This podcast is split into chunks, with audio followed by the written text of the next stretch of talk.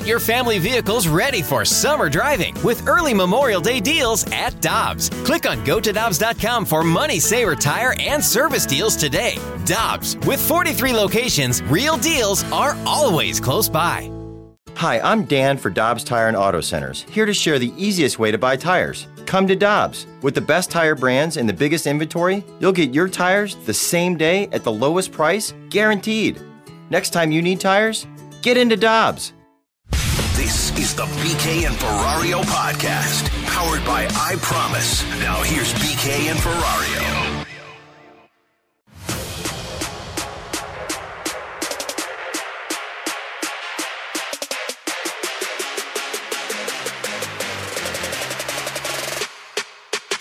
Two out, bases loaded. Chance to get out of it here if he can get Matt Carpenter. Upstairs, swing and a miss. And Max Scherzer does what Max does best the strikeout. You know, you get a guy on his heels a little bit that is established like him.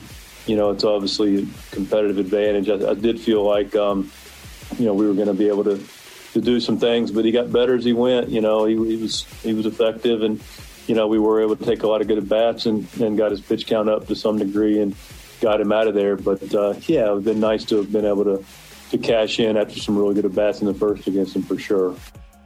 Well, that's not the way that one was supposed to go. That audio courtesy of Nats Radio and Bally Sports Midwest with Alex Ferrario and Tanner Hendrickson. I'm Brandon Kiley. The Cardinals lose a tough one yesterday. 1 0 against Max Scherzer and the Nationals. It is their fifth straight rubber game that they have lost this season.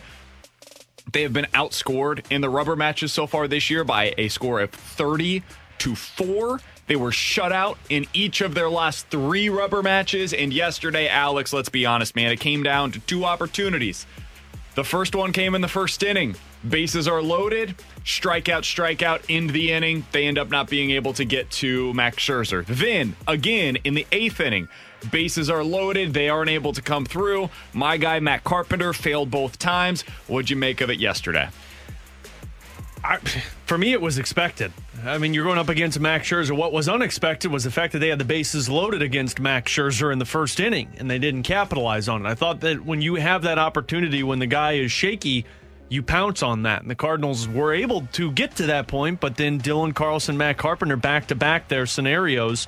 Um, I, I think I heard Danny Mack say this on the broadcast yesterday. This is the first time since 1955 that the Cardinals have lost all five of these series clinching games at the beginning of the season. Right? 59. They were setting up the wonderful 60s with that one. Yikes. So, not great. Um, I, I mean, if you're going to take a positive from it, and I know we're going hitting right now, but the pitching was phenomenal. The Cardinals did put themselves into scoring situations, but at the end of the day, you didn't score the runs. You didn't capitalize. It's the same thing you say about hockey. It's the same thing you say about football, basketball. When you have the chance to score and you don't do it, it's the only thing that comes away from this one. So the Cardinals have to go back to the drawing boards, and right now, I think you got to go back to the lineup that scored you what 12 runs against the Nationals, that scored you 11 runs against the Cincinnati Reds.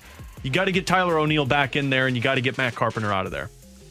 Yeah, once they didn't score in the first, it felt like that was definitely going to be a moment that you knew they were going to yep. regret, and that's exactly what happened. we all said it in happened. our text thread. We mm-hmm. were talking with one another, and as that moment came up, it was like this is potentially the game right here. Danny Mack mentioned it on the broadcast. And after the Carlos Martinez double in the second, hashtag let pitchers hit. Uh, oh my God. Then Scherzer settled in and retired. I think it was 12 straight. So yeah, you have to take advantage early. It was clear he didn't have his best stuff. The Cardinals offense doesn't take advantage, and it cost you. And, and give Carlos Martinez, and you mentioned that, Alex, the pitching was the positive. You should have won this series. The, based on the pitching you got and the struggles that it had heading into this series, to be quite honest, you probably should have swept this series looking at it. And I get it. That's hard to say. A sweep is hard to imagine, but you, you got a great outing from Adam Wainwright, and then the bullpen blows it. And granted, yes, that's a a blip on the radar because the you don't need to put really disclaimers good. out there. You're right. No, you're right. But still, you also didn't score on a guy who came into the game with an 11 ERA. You That's another thing you, too. You win. What is it? The the two losses. You scored a total of two runs against a team that has the worst starting ERA in Major League Baseball. 0 for 11 with runners in scoring position in like those you two just, games. You can't do that. And the situational hitting, that's the big thing. Yeah. And that's what you runners mentioned there, BK. Runnings, runners in scoring position. That's what ha- on what day is it now? Thursday? Tuesday. On Tuesday, Austin Dean, good situational hitting, gets the sac fly, gets you the go ahead run, and again, the bullpen blows it. Yesterday, none of that. One out, bases loaded. You just have to get the ball in the air. You get back to back strikeouts, and then you get another opportunity. Runner at second. Edman doesn't get it done. And then in the eighth, bases loaded again. Carpenter hit it hard, but again, it was an out. It's not that's not situational hitting. You have to find a way to get those runs in. And I don't get it, man. It doesn't make sense to me. Please, somebody help me explain it because I'm looking at the Cardinals uh, hitting with runners in scoring position on Fangraphs right now. They're one of the three best teams in the league when it comes to preventing strikeouts in those situations. They've been good at not striking out with runners in scoring position on it as a whole. However, we all know we've watched the games. There are three games in particular where they had awesome, awesome days with the runners in scoring position. Those, of course, were the three games where they scored double digit runs. They were 16 for 33 with runners in scoring position on those three games. That's pretty good. In their other 15 games combined, when they don't score double digit runs, 12 for 83 with runners in scoring position, boys. 12 for 83. That's the number that I think ha- that's the number that you have to be looking at. You can't look at the other three and say, "Oh yeah, this is no, that was an anomaly." Look at the games that they did that against. Luis Castillo in 30 degree weather. That was the score. You did that against Stephen Strasburg, who was then later put on the injured list. That was the score. The one that I can sit here and say, okay, you did it against Joe Ross, but you probably should have did it against Joe Ross the first time you faced against him. But again, the guy hadn't given up a run up to that point. So I'll, I'll give them the benefit of the doubt. One game, one game this season that they have been awesome in runners in scoring position that hasn't had something attached to it. The rest, there's your problem. It's weird though. It really is. Like this is and it's one of the reasons why I continue to be optimistic about the team that's not sustainable. Like there are certain things that happen like uh Burnes, right, with the with the Brewers. He's not going to strike out 40 and walk 0 the rest of the year. That's Are not sustainable sure? on the, on the positive side of things. On the negative side of things, being 12 for 83 with runners in scoring position, that will not continue. The Cardinals in three games were the best hitter in the world when it came to hitting with runners in scoring position. And then in the other 15, they've been worse than the worst pitcher in the league at hitting with runners in scoring position. They're going to get better there. This will level out over time, but it's maddening to watch right now because you've basically watched a combined two and a half weeks of games where the Cardinals were inept anytime that there was a runner on second or third. Well, I think there's two things that also go. There's two things here. One is I'd have to go back and look, but how many of those that are outs when you look at this runner in scoring position is actually a effective out? And what I mean by that is if there's a runner at second, have you gotten the guy to third with one out, no outs? If well, that not, would go down as a sac fly. well, no, I'm saying a ground out too. If you don't hit the ball Gotcha. to second, get the guy to third. But also, too, guys, I'm sorry. I don't know if this is going to improve that much going forward. It's not going to be this bad, don't get me wrong. But what's the Cardinals' approach this season? It's all or nothing. And unless that approach changes, I don't know if those numbers are going to change a whole lot with runners in scoring position. Honestly, yesterday I think they could have been a little different if it wasn't for the guy who hit in both scenarios. And, and I, I, I'm not trying to be mean here, but I, I mean, look, Dylan Carlson missed the opportunity there with the, the, the bases loaded, but Matt Carpenter had it twice. And the first time he struck out, the second time he, he hit the ball hard. He did. I get he it. Scorched it But again. like 100 miles but an again, hour off of. I, I, I mean, you have other guys there that I'd be saying, let's see what they can offer in this situation. Can, can we bring up that spot real quick? Sure. Bases loaded, eighth inning, you're down one, two outs, Matt Carpenter comes up. Do you pinch hit? Yes. And but your options on the bench at the time, if I'm not mistaken, are Molina and Nogowski. The, but the Yeah. problem is, I, look, it's easy to say, yeah, Carpenter's struggling, but I would rather have the righty lefty rather than righty righty. No, no, I'd rather have the guy who's hitting 360 and is playing some of his best baseball right now hitting there. The problem also there, though, is if Knizner gets hurt in that next half inning, you don't have a backup well, catcher. guess what?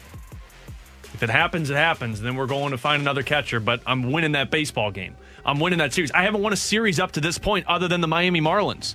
I didn't have an issue with it for this reason because I think it's bigger. It, it goes back to what we talked about with the Giovanny Gallegos, right?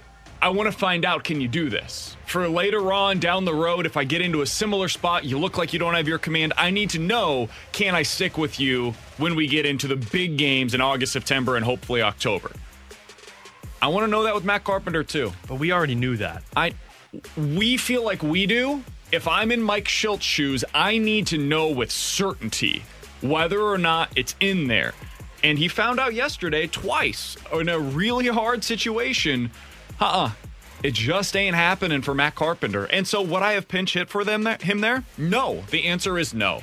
I thought they handled it correctly. I did not second guess Mike Shildt other than one spot where you had Knizner coming up in the top of the ninth. I would have pinch hit Yadi for Knizner there, although I do understand Knizner was having a really good day Yeah, and you want to reward him for it. So I, I get it. But with nobody out, you got Williams on first. He took a walk to start the ninth inning. You're down by one run. I want Yadi coming up to the plate next, and then I'll put in a contact hit or I'll go with Nogowski at the bottom of my order. That's Yeah. what I would have done there. Yeah, I, I didn't have a problem with Knizner. Like you mentioned, he had a good day, but he did make some, like, the simple mistakes at the plate. Like, you're working on Scherzer's pitch count, and I don't remember what inning. I think it was the fifth. And he swings First at the pitch. first, first pitch off speed, too. And then what's he get to here? Three and one on Knizner, runner runner at first, nobody out, as you mentioned. He swings on a breaking ball 3 1. Was he looking for it? And Maybe. it double play. double play too. Eh, eh, Eh, I would have to think three one. You're looking fastball. If you don't get that, you then you have to adjust three two and just go from there. Those little mistakes costly, but I, I understood keeping Knizner in the game at that point. I I would have gone Yadi in that pinch hit situation because I, I I missed the opportunity to win the ball game the night prior, and this was winning a series against Max Scherzer. I would have put went to Yadi there, and I said, "Look, Carp, we get it. You know, you've been hitting the ball hard, but this is bases loaded, and we need it. We need it. We need runs here." I I would have gone with Yadi, and I would have adjusted throughout. I think it would have been a totally fair thing to do. I wouldn't have criticized Shildt if he did that. I think it was fine sticking with Matt Carpenter there. I know this is not a good sports radio take, but I think either decision would have been perfectly acceptable in that spot. By the way, speaking of acceptable, the Cardinals pitching has been better lately. Like, if we're going to criticize things that have gone wrong, and there's plenty to criticize right now, I also have to give a little bit of credit where it is due. Jack Flaherty in his last three starts has a 1.6 ERA. That's pretty good. Adam Wainwright in his last three starts, 2.6 ERA. That'll play. Carlos Martinez in his last three starts. He had the one blow up inning against Philly where he allowed the six earned runs. But in his other 15 innings, he allowed a total of four runs. Guys, are you starting to have a little bit more faith that this Cardinals rotation is going to be all right and it's getting back on track? Yeah, especially those three. And now you got KK back, and you're hoping Mikolas can come back sooner. So yeah, it's starting to prove prove me wrong a little bit because I was concerned, and I get it. It was the early portion of the season, and that's what happens. But I mean, Flaherty is starting to to look like the ace of this ball club. Wainwright is starting to be the shades of last year, and look, Carlos Martinez is is a surprise. I mean, I knew he was going to be okay, but I thought he was going to be like a fifth starter okay. I mean, he's pitching like a third starter right now for you. I thought he was going to be terrible. Yeah, I know you did. Other I was than about one, to say, I'm really curious to see what Tanner has to say about the starting Other staff. than one start, though, I mean, he's basically giving you what Dakota Hudson would have given you this season. And I mean, that's that's huge to have that. Maybe not quite as much depth, but the quality has pretty much been the same. Tanner, what do you think? I, I think it's been good of late, but I Flaherty's about what I've expected. Maybe a little bit better would be good. Wainwright's just had the one good outing, so I want to see a little bit more consistency. How he's going to hold up through the season. Martinez has been a very pleasant surprise for me. You mentioned take out the blowout inning. I took out the three run inning against the Reds, where maybe he got left in a little too long. Eh. 2.37 ERA. I mean, that's really good. So I'm the rotation has impressed me. I, I'm just curious to see how it does going forward. KK is going to get better as time comes along. He only- only had the one start. Gant scares the crap out of me. I'm not going to lie. So when Mikolas comes back, we'll see. But Wainwright's still a question mark for me just because of his age. How much can he do this going forward? If he has another solid outing his next time through the rotation, then maybe I'll really jump on board with this rotation. It's been good, but I'm still sitting right on the fence. Uh, because of Martinez, I'm reassessing this rotation. I don't look at Bueno, and I know he starts in like the two spot. I don't look at him as a two. If he gives me a fourth starter in my rotation, I'm fine with it because Carlos has given you a three, and hopefully KK can become that two. Yeah, and whether it's Wayno and Mikolas, or excuse me, not Wayno and Mikolas, Wayno and uh, Martinez going back and forth 3 4 in terms of the quality of starts, that's perfectly fine. I don't think that they are an elite staff. I think they have the potential to be very good. And when your defense returns, when you get Tyler O'Neill back tomorrow, when you get Harrison Bader back, hopefully within the next couple of weeks, I think that's when you're really going to start seeing the best version of this starting rotation because defense hasn't been great so far this year. They have let down more. They have let up more runs than they should have because of the defense at times, and I think that's going to come back to earth in a in a good way for the Cardinals as we move forward here. It's one. It's eleven fifteen. Your time check brought to you by Clarkson Jewelers, an officially licensed Rolex jeweler. Coming up in about fifteen minutes or so, I gotta get Alex Ferrario's take on the Blues because I don't know if you guys are scoreboard watching. The Coyotes, they're doing everything they can. It's the to, NFC East to hand the Blues this fourth spot, spot in the West. We'll talk about that in 15 minutes. Coming up next, though, Gary LaRocque's going to tell us about what the Cardinals are looking at for their youngsters. He's the farm director, director of the player development. Gary LaRocque joins us next on 101 ESPN. This is the BK and Ferrario podcast. Now here's BK and Ferrario.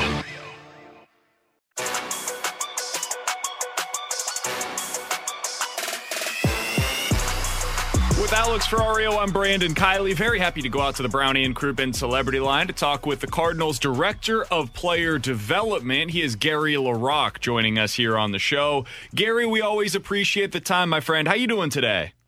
We're doing fine. Thanks for having me. Absolutely thrilled to have you on. So I'm curious, you know, from what Tanner told us, you're down in Florida right now. What's taking place down there? Because I know last week we were able to talk to Vooch and he was talking about the alternate site. What are the biggest difference differences between what's taking place at the alternate site camp here in St. Louis and what you guys are doing down there in Florida? Well, uh, great question. In that the minor league system, uh, when Major League Camp ended, uh, the minor leaguers were not here yet. Uh, but what we did have was clearly the uh, players who were on that AAA Major League caliber level uh, who went to the alternate site to provide the the players needed what would have been the Memphis schedule, and they provide the players needed for both the Memphis roster, but clearly for the major leagues. And they worked out, as you know, uh, right close to Busch Stadium. And then we are here with the minor, remainder of the minor league camp which is 100 plus players that are here getting ready for the other affiliates as well, which is Springfield, Peoria, and Palm Beach. So, Gary, you talk with these guys throughout the seasons and off seasons. What has this last two years been like for, for these younger players without any minor leagues last season and with the alternate camps and then really not being able to get onto fields? How difficult has this been in their process? It's interesting that 12 months ago uh, we started a process as players were at home uh, of a conditioning and making sure uh, the work that was done as far as conditioning and preparation, not knowing how long we'd be. We were all hoping, clearly, as you all remember, that we might be able to have a season start at some point. And well, when that didn't uh, didn't happen, we really kept going with what we were doing, which was weekly or biweekly calls to our players and um, I will have to admit, they've all come in and worked extremely hard. They've been very faithful to their work preparation all the way through the fall. And then uh, when we hit January for pitchers to start throwing and start the build up in the throwing progression. And I, you know, I, I am very proud of the fact that uh, the group has come in here uh, ready to compete again and been as healthy as they've been. And of course, following safety protocols is what we do and we've been able to uh, work on that every day as part of the challenge. Gary, how do you make sure that, I mean, when you don't have a year of minor league seasons, how do you make sure that those guys don't fall behind really in their development process? Is there anything that the Cardinals have done specifically with the minor leaguers to make sure that they don't fall behind? Well, without games, you can well imagine it's a, a test for everyone. Um, staff, loves the opportunity to see players develop over the period of one year and not to be able to play that 140 game minor league schedule is challenging for the players.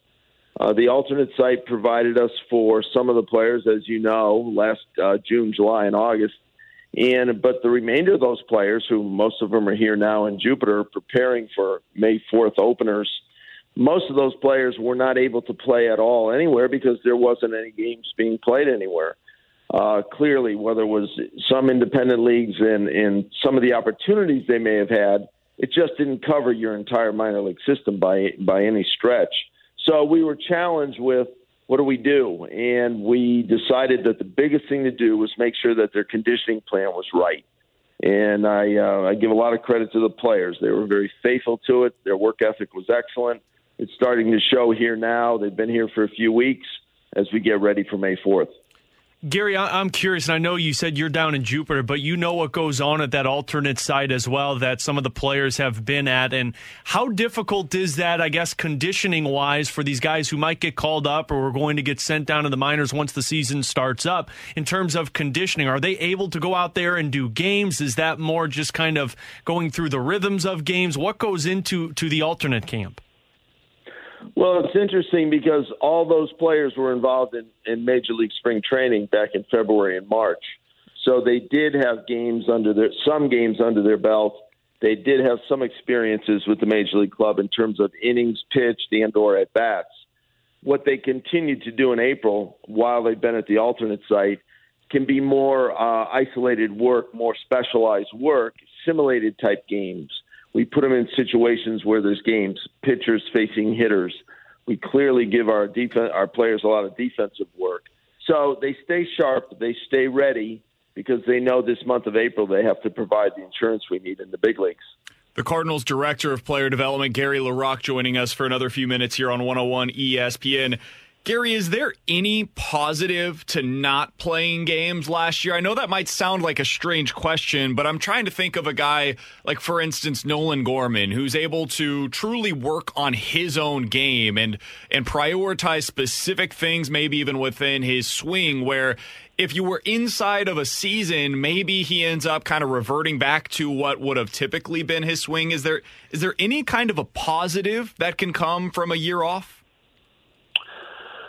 Well, without the games, you know, that's the big thing for a player's experience development wise. But you raised a very good point. It's what do you do with the time? And it's not so much in time over the last 12 months, but it's with time. And a lot of our players who went to the alternate site had a lot of very, very individualized, uh, successful individualized work. We had Jose Oquendo there in uh, Springfield last summer, uh, who worked extremely hard defensively with our players. Um, Russ Steinhorn, our our minor league hitting instructor, was able to work and, and do some of the offensive work that players needed. So a lot of metrics went into it, a lot of analytics for the players to learn. So you take advantage the best you can. Uh, we did. Uh, we'll see the results of that as we start May 4th. Gary, uh, I know we're less than three months away, which seems like a long time, but we know how fast the baseball season goes once it's underway. And I'm curious, with the draft being in July, what does what does scouting look like in a pandemic era for a Major League Baseball team? Well, I would well imagine not scouting it every day because of my work here in player development every day, but I can well imagine the challenges. It was it's a challenge under normal times. Uh, scouts move as quickly as they do to try to get the coverage they need, and then it's how many times are you able to see the the players that you ultimately will end up drafting. So, Randy Flores and the scouting staff do a great job. We've been very fortunate over the years to bring players into the system. As you know, this uh, our minor league system has worked very hard to try to provide what the major league club needs as far as players stepping into the big leagues. Inevitably, what we say to all the kids, and we said it again, is getting there is one thing, and then staying there is the thing that matters. So you've got to be able to contribute. Uh, the Cardinals have always relied, we've relied organizationally on our minor leagues and uh, we continue to do so. So that means there's a lot of work and a lot of challenges ahead.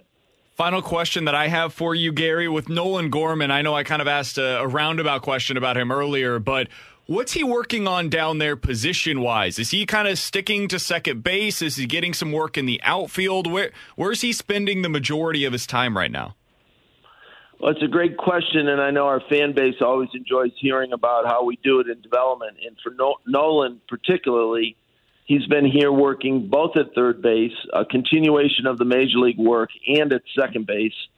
Um, we've had simulated games that we started. We just started our minor league spring training games, so he gets opportunities at both, and then clearly gets the at bats that um, that we want him to get, along with the rest of our our players. So he's made uh, good use of the time. He's an extremely hard worker, very focused I think the transition's gone very well over to second base and learning some of that. Jose Oquendo's here. Ironically, we have him right here with us for this month in minor league camp, so it's going pretty well.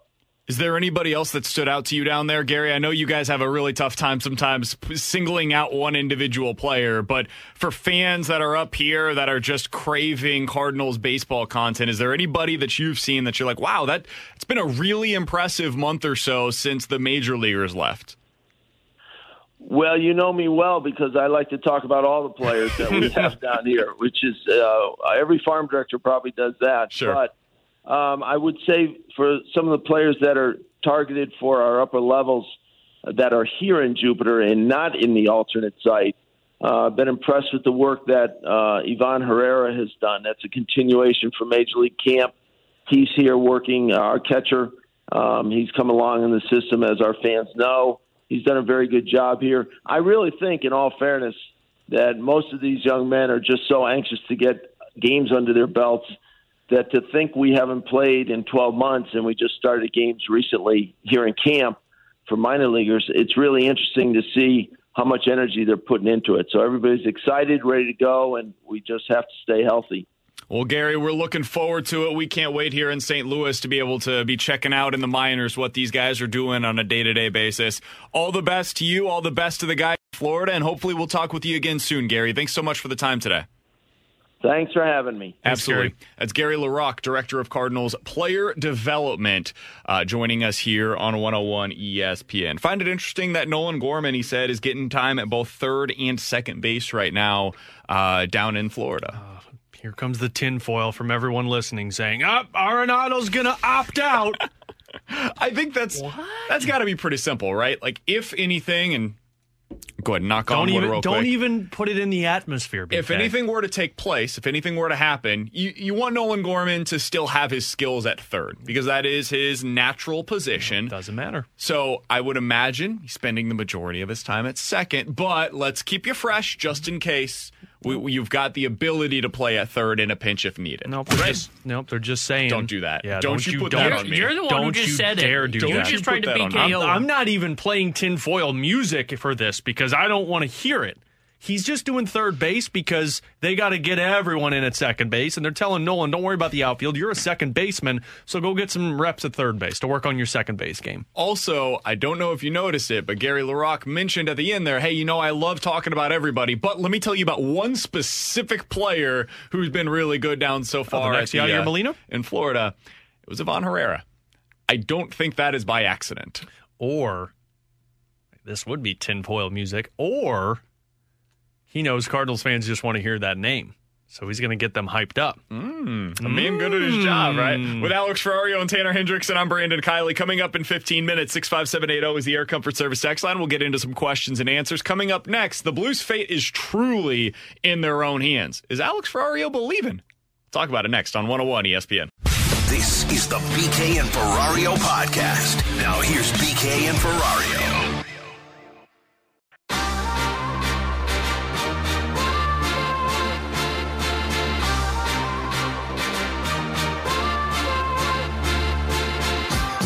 If they can't take it to this team, and you can't see it in this game tonight, that this Blues team wants to be in the playoffs. They want to finish on a high note last 13 games. You know, to me, you can look ahead at the, the rest of the schedule, the Minnesotas, the Vegases, the Kings, all those guys. But to me, it comes down to not just the outcome of this game, but how they play. And, and I just think that you have to be able to see it. If you don't see it, then where's that flicker going to be in the rest of the games? It's a great point by Jeremy Rutherford, who joined Carricker and Smallman earlier today with Alex Ferrario and Tanner Hendrickson. I'm Brandon Kiley. The Coyotes are really, really, really trying to hand the Blues the West Division.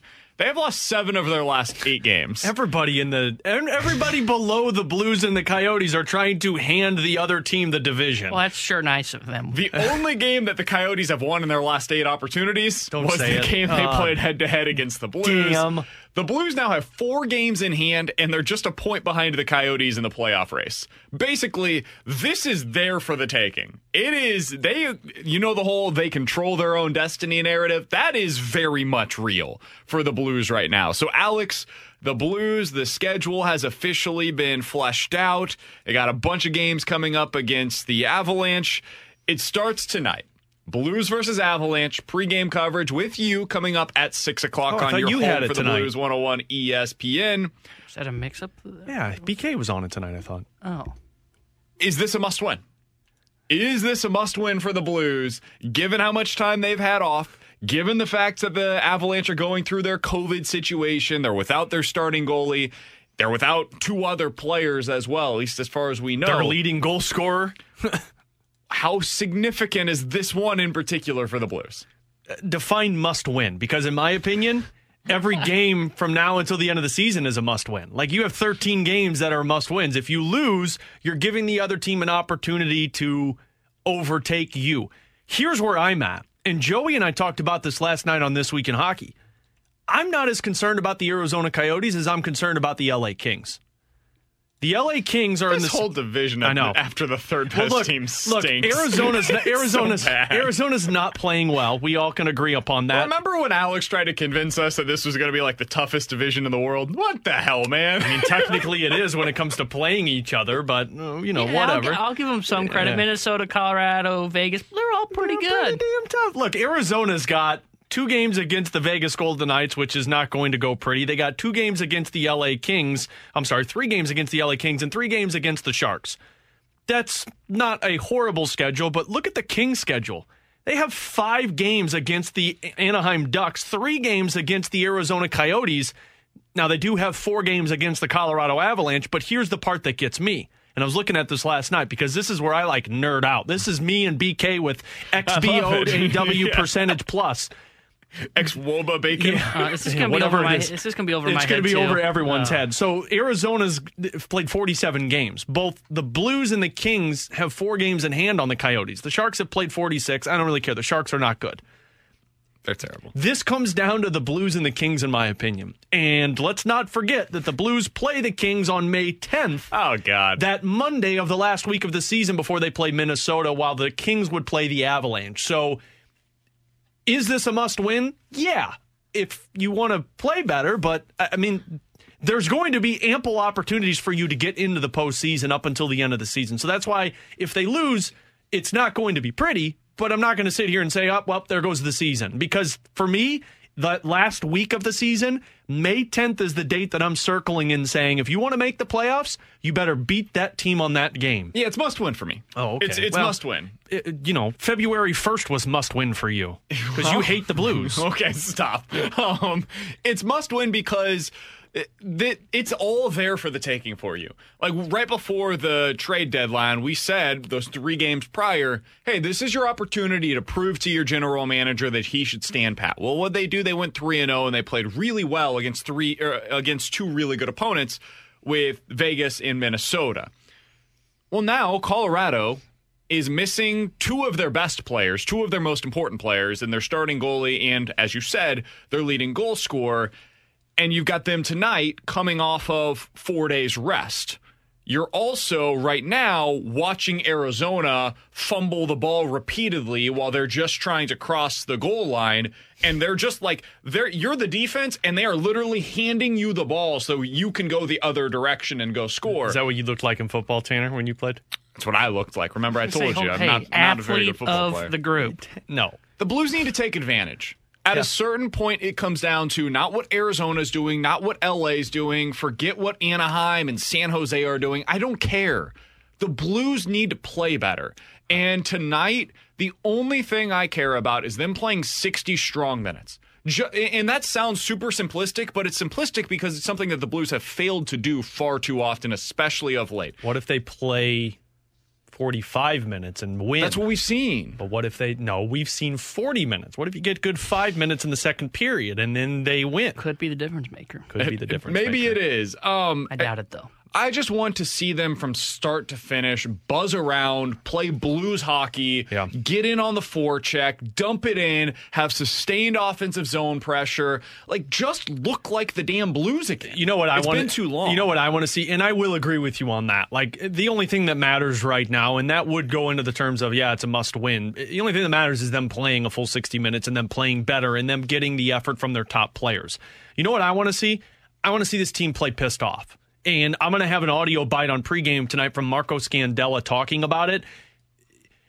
He has the right mindset certain guys have the right mindset, other guys don't. So it's a matter of getting that buy in out of the entire group. But from puck drop, you need to go out there and recognize the fact that this team's walked all over you this season. Now, you've played them well the last few games, but you still have let them beat you nonstop. Yep. Go back to last season. You beat Colorado every time you played against them. Go back to the year prior. You beat Colorado nonstop you got to go out there and you got to take it to the team if you want to be in the playoffs. So that's what I need to see, and we need to see it in the second period. Craig Berube was asked yesterday during his uh, availability how the Blues can pull this together with their performance on the ice. You know, we've always been the type of team where we possess the puck and hang on to it, and you know, get good line changes and wear teams down, and and uh, you know shut them down defensively, but with uh, being tight with five people um, in all three zones, and you know that's that's how we play. You know, like I said, we do it, but we don't do it consistently. We get that mindset to do it for 60 minutes. You know, we're going to win hockey games that way. He said that's how we play. It's how they should play.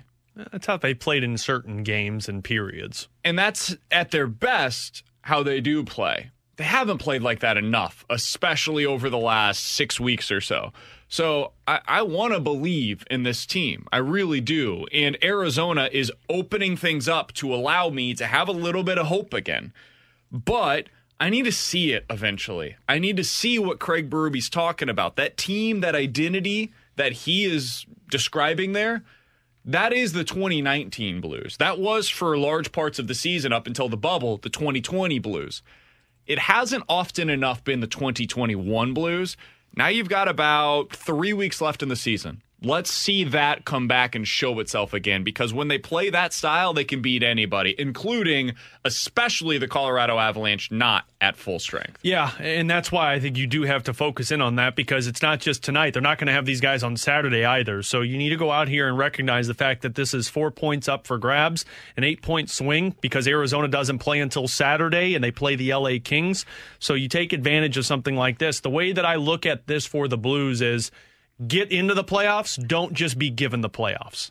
And that's kind of that's what's going to make a difference of them competing in the playoffs or them just getting bounced in the first round. Yeah, earn it. Go yeah. earn it. The, you, the opportunity is right there for you. Now it's up to you to be able to go out there and take it. 65780 is the Air Comfort Service text line. Questions and answers coming up next. You need to take the knife and jam it through their eye into their brain and kill them. This is the BK and Ferrario podcast. Now here's BK and Ferrario.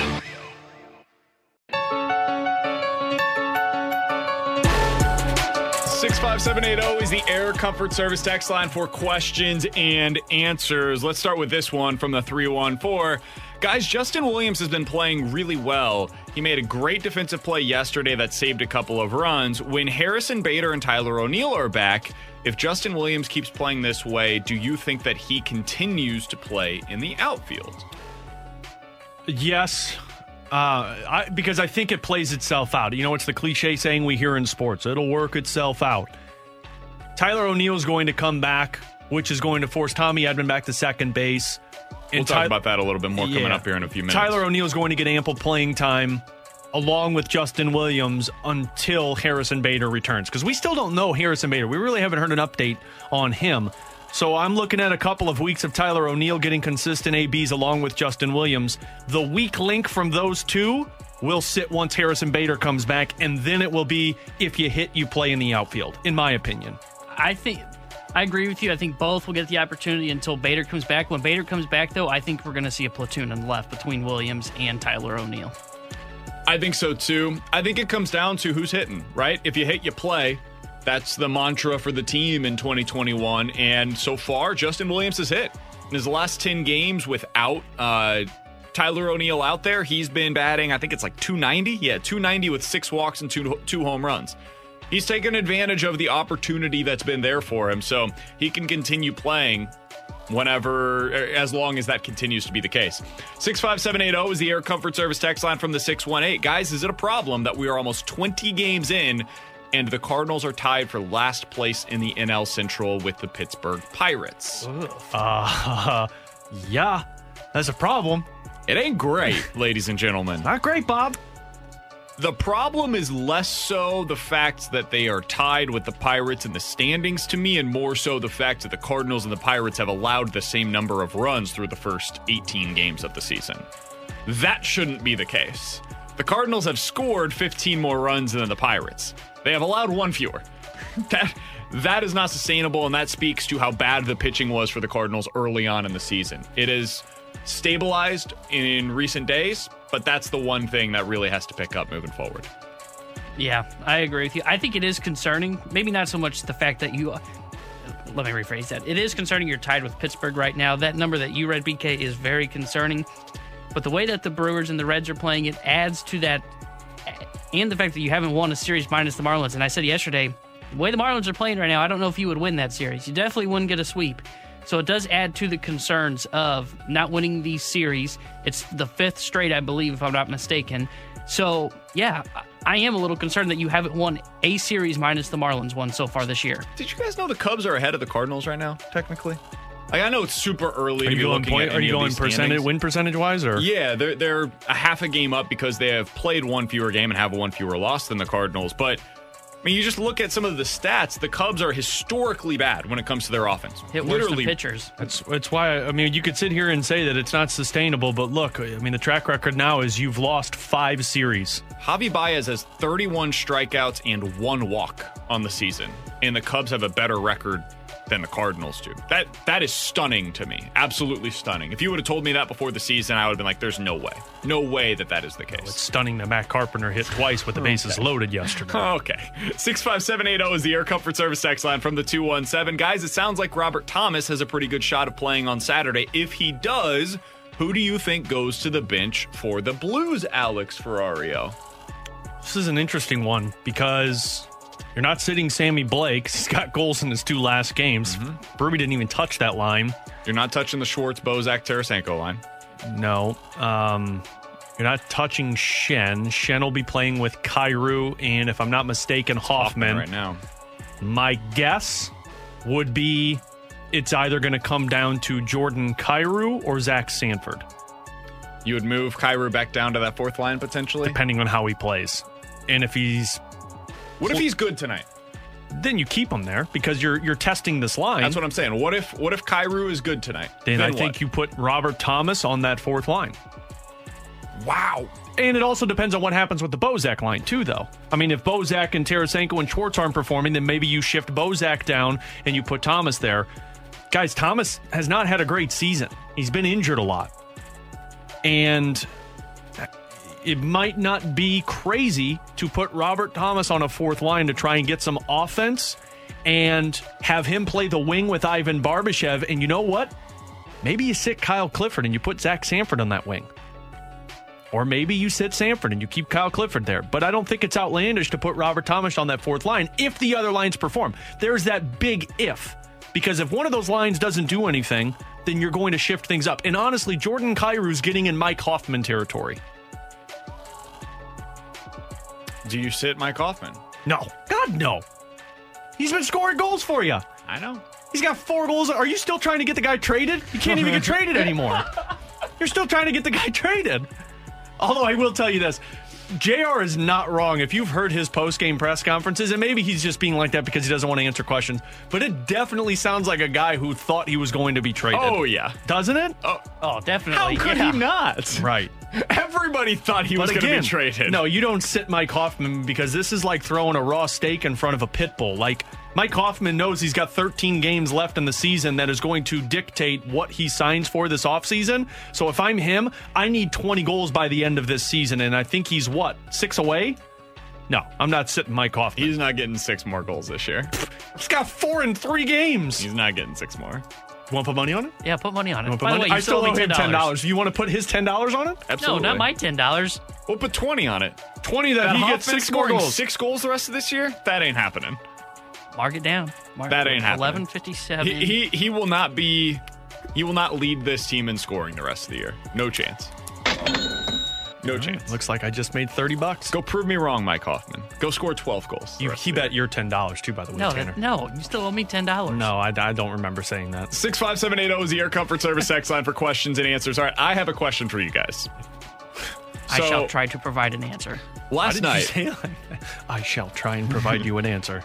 well, because he's old, we know this. Very old. Last night, Kara said, Hey, can we go to Target real quick? I got to grab one thing. We went out to Cugino's, fantastic spot out in the North County. Oh, you just said you went to Target. Ooh, we went to Cugino's together, grabbed some dinner, and then she said, Hey, I got to go to Target. Cool if I grab something. Like, of course, let's go grab something. So we went to Target. There was one thing she needed. One. We did not get that one thing. They did not have it. We still ended up spending $200 in Target. Guys, why is it impossible to go to Target without spending $200? Like every time you walk into the door, you're spending $100 to $200 at Target. Guaranteed, if you go with your wife, guaranteed you guys will walk in and walk out, not buy the thing that you went for, and you will spend way more money than you were ever expecting Well, to. it's not guaranteed because I have self control. I go there all the Way time go, with Ferrari. I go there all the time with my wife, and she says, "Hey, can we get this?" I said, "No, we're here to get diapers. We get diapers and we walk out of the building." I don't run. I don't have money like you do, though, BK. Oh, you just got a new house. Yeah. You know, you get raises all the time. I, I don't have that kind of money. You get though. raises all the time. so let me ask this: What was it that she went for? Because I think that's important. What did we go? I don't even. re- At this point, I don't just even all remember together? what we were sp- I'm more curious what the $200 was spent Well, on. yeah, that's true. Also, Don't need to get Whoa. into that. Uh, we're spent two hundred dollars on that. A box of them's like five dollars. Well, a lot of boxes of them. Um, we were supposed to. We have a. Uh, we have a pajama party that we're going to on Saturday. Pajama party. Yeah, yeah, yeah. yeah. Uh, Like we were party. supposed to get matching clothes, you know, because that's what you do when you're engaged, apparently nowadays. Uh, we, they did not have anything available, so we ended up going to uh, grab like 15 other things that we didn't need. Six, five, seven. BK totally spent all the money and blamed it on his wife. Oh God, that's so true. Somebody said, "Enjoy the married life, BK. You're already getting prepared." Yeah, exactly. this is this is how it is. You cannot. That's why I ask what you guys went for because if you're going for something, you go in, you go specifically to where that item is, you grab it, and you turn around. You don't go on the tour of the There's no store. moseying through Target. Somebody said, "BK, you can't let her stop. You gotta keep moving, Yeah. man. Keep that head It's- down, head on a swivel." It's like what my wife does with me when I go to Costco with her when we got to go grocery shopping. We have a list of five items that we go in there for, and she's like, "Nope, next item." And I'm like, "Oh, well, let's look." Nope, next item, because otherwise I'm walking out four hundred dollars spent. Gotta have self control, man. Somebody said, "Who wears the pants in this relationship?" Did you not hear that? I just told you that we went to Target. After hearing about the pajama party, BK has a joint Facebook account. You're so you guys are gonna have a BK and Kara Facebook account, aren't you? Oh, I'm sure something about that is uh, it's already in the works. Somebody said if BK's future father-in-law had any sense, he would have shut this thing down and Oh, come years ago. on. No, that's not nice. Kara's a wonderful person. BK's a, a good guy. You didn't sound sincere about that at all. Not Oh. even a little bit of sincerity. Guys, big news. The Coyotes are trying even harder to get the Blues to, to take over the playoff spot. Conor Garland's out for a week. Are you serious? Yeah. This is ridiculous. All right, playoffs, here we come, boys. Does anybody in this damn division want to want to win? Go to the playoffs. I want it about as much as you want to save money when you go to Target. Well, that's a good point. That's a great point. Somebody said great idea to have a party during COVID. Come on, man. I'm vaccinated. We, I'm, I'm Are you taking Kara's last name? Thought about it. You guys decided hyphenating against. it? Yeah, decided Hyphenating it? against. Coming up next, the Matt Carpenter noise is only growing louder. Let cook, Carp, cook. cook, carp, cook, carp. I think I'm gonna have to go ahead and resign my position. We'll talk about it next on 101 ESPN. This is the BK and Ferrario podcast. Now here's BK and Ferrario.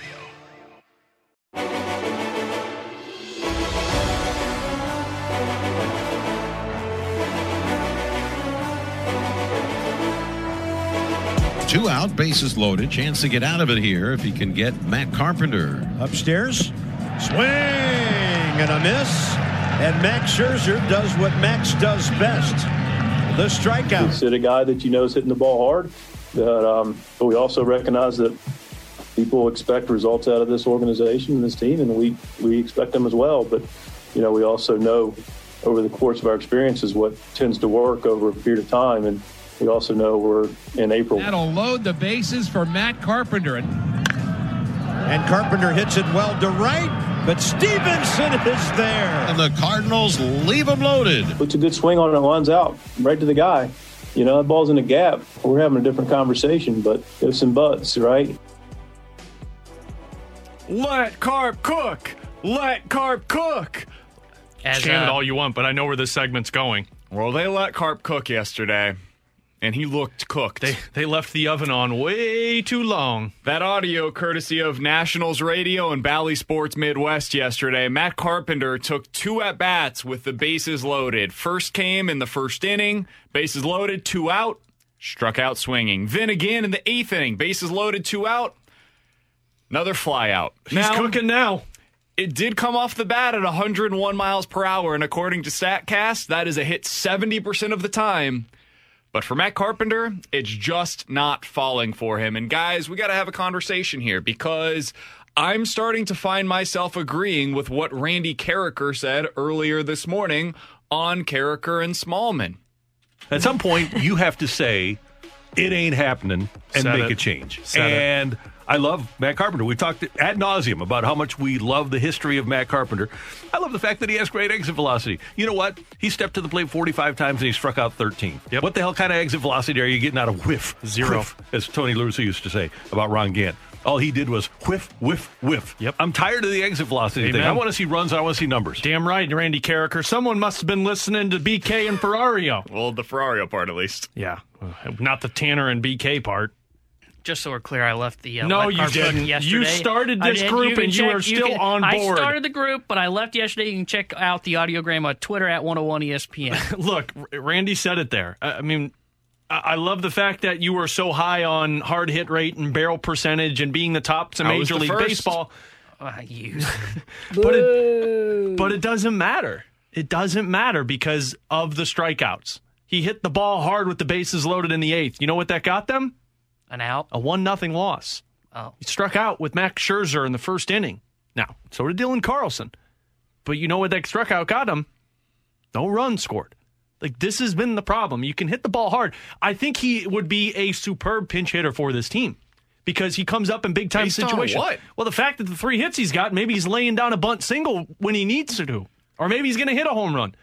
But he's not an everyday player who's going to see four or three at bats because he's going to strike out two of those times. So that's why I don't think he would be a great pinch hitter either. He's striking out way too much. He's not putting the ball into play uh, enough. And all of the underlying numbers, the same stuff that we were talking about two weeks ago, it's still there. 96th percentile in average exit velocity, which means there's only 4% of players in Major League Baseball that when they hit the ball, on average, they hit it harder than Matt Carpenter. 96% of the other dudes, Matt Carpenter's hitting it harder than them. His expected slugging percentage is at the 90th percentile. His barrel rate, he's one of the best in all of baseball so far this year. He's not chasing the ball, but he is swinging and missing way too often. I I am at a loss at this point. And when I heard Mike Shildt last night on his reaction to Carpenter struggles, I feel like he is starting to get to the same place where I am at right now as well. I don't have a great answer for you know any more that Matt Carpenter can do. And you know, like I said, if he was taking at bats that weren't looking good and timing was right, not right, he's rolling over and getting beat and you know doing some of the things that that are indicative of a guy not swinging the bat well. You'd have a hard time running him back out there. But gosh darn, you know the guys guys hitting balls square and. And uh, we do recognize the shift as a part of it, but so it's uh, it's definitely frustrating for him, and we'll continue to, to see what it looks like. Can we get a little clip of him saying "gosh darn" and then laughing? Because that needs to be a drop at some point this show today. But I mean, you can say that he sounds like a guy who's starting to be on the the cook carp movement, but at the end of it, it sure didn't seem like it. It sure seems like a guy that's thinking, well, he's doing everything right. We're going to probably go back to him. You can't do that anymore. Like at some point, at some point, give the guy a break. Like, damn, like I can only imagine what Mark Matt Carpenter's going through right now. I mean, did you see the frustration on his face when he struck out in that first inning against Scherzer? That's a guy who looks wearing it. Yeah, like that's a guy who looks like he is wearing a gorilla playing a piano on top of a skyscraper all on his shoulders. Give the guy a break. Give him a week off so he can just take a breath and then utilize him in a situation. Was that a movie reference I didn't get? No, it's a monkey on his shoulders. But Yeah, it's just when your a- monkey's on the he's shoulder. He's got a lot of weight Yeah, he's I playing get the he's got a lot of weight. It's a piano burden. on top of a skyscraper. It's a lot on your I shoulders. thought I get there's a lot. Tanner's Normally I both the oldest and youngest back. person I've ever met Yeah. in my life. Somehow simultaneously. incredible, I right? I feel like when we talk to Tanner, we have to like talk like old timey with him. Like, hey, buddy, hey, gorilla playing the uh, grand piano on top of the skyscraper, huh? It's got you've got to have the gosh darn that Oh, you just yeah. heard there from. Oh, oh, Mike Shildt. gosh darn, ho Yeah, come on. Gosh darn. Gosh darn. Um, God, I love Shildt. You mentioned that eventually you've got to be able to just sit him, and I think that time is now. I was the leader of the pack with the let carp cook movement. I can't believe this. Hey, be quiet. This is for my montage tomorrow. Let carp cook. Carp's cooked. It's over. It's done. It's not changing. And Tyler O'Neill returns to the lineup tomorrow. And when Tyler O'Neill was out, which is going back since April 10th, since then, Austin Dean is 5 for 15. He's batting 333 in that, in that time span.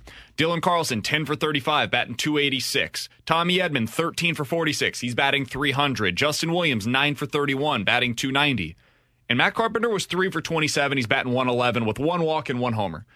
He has been clearly and without question the least productive player that has filled in for any amount of time at second base or in the outfield while Tyler O'Neill was out. So if you're going to say, hey, one guy has to lose his spot in this rotation, it's very clear who that guy needs to be. It is Matt Carpenter. He can no longer be a part of the rotation. Tyler O'Neill, I think, is at risk of potentially playing himself into this same scenario eventually if he continues to go four for 28 with 14 strikeouts the way that he did to start the season. But Matt Carpenter has been hitting the ball really hard, but he's hitting it right to guys every single time. You cannot continue to bat less than 100 on the season and get everyday opportunities. I I want to see it there for him. I believe in the numbers, but eventually I've got to go with my eye test as well, and the eye test just has not been good for Matt Carpenter. Uh, again, I have no issue with him being a bench player for you because I do believe he can be a pinch hitter. And yes, the strikeouts don't look pretty, but you know what? That's what you do with a pinch hit. You take that shot at one time in the game, and really, there's no other better options for you as a pinch hitter coming off of the bench. I mean, you got Andrew Knizner, and at the time you're Austin going to have a better option right now. Yeah, I I would agree with that. But Austin Dean should be getting opportunities to play. And when it comes down to the line, you're going to go through kind of a, a depth chart of guys who are going to pinch hit before Matt Carpenter. But he's still a reliable bat for you. He's a lefty off of the bench. Utilize it that way. Stop putting him in a situation where you expect him to perform three out of four times. It's not going to happen. I, think his numbers are going to get worse if he's not playing every day. And I know that's hard to believe, but you're just not, in Not that to routine. get worse from 069. But you're just not in that routine. You're not going out there every day. That's the hardest part of the bench guy, as we as we've heard in the past. You know, you look at a guy like, and I know I say this guy a lot, but he's a guy that always sticks out in my head. Jed Gyorko. When Jed Gyorko was in the lineup, he hit the ball. He played really well. When he came off the bench, he struggled because but- he's not getting consistent. But you can do it off of the bench. Matt Adams was a perfect example of it. He could come off of the bench and not play for a week and then get you a big time hit. Yeah, but I don't think Matt Carpenter has that ability in him. I do if it's the Matt Carpenter of before where he can be patient with the pitches and try and work the count a little But bit. if we're gonna, if if that's the Matt Carpenter we're gonna get, then that's the Matt Carpenter that should start. That's true. If he ends up, if we start seeing some of what you're talking about, Alex, if he reverts back to his old self, he is going to start getting in the lineup more and more. And so this is this is kind of the double-edged sword, right? If he ends up playing better, producing, if you hit your play, he ends up back in the lineup. If he doesn't, he's sitting on your bench. He does get into these high leverage situations where he's pinch hitting for somebody.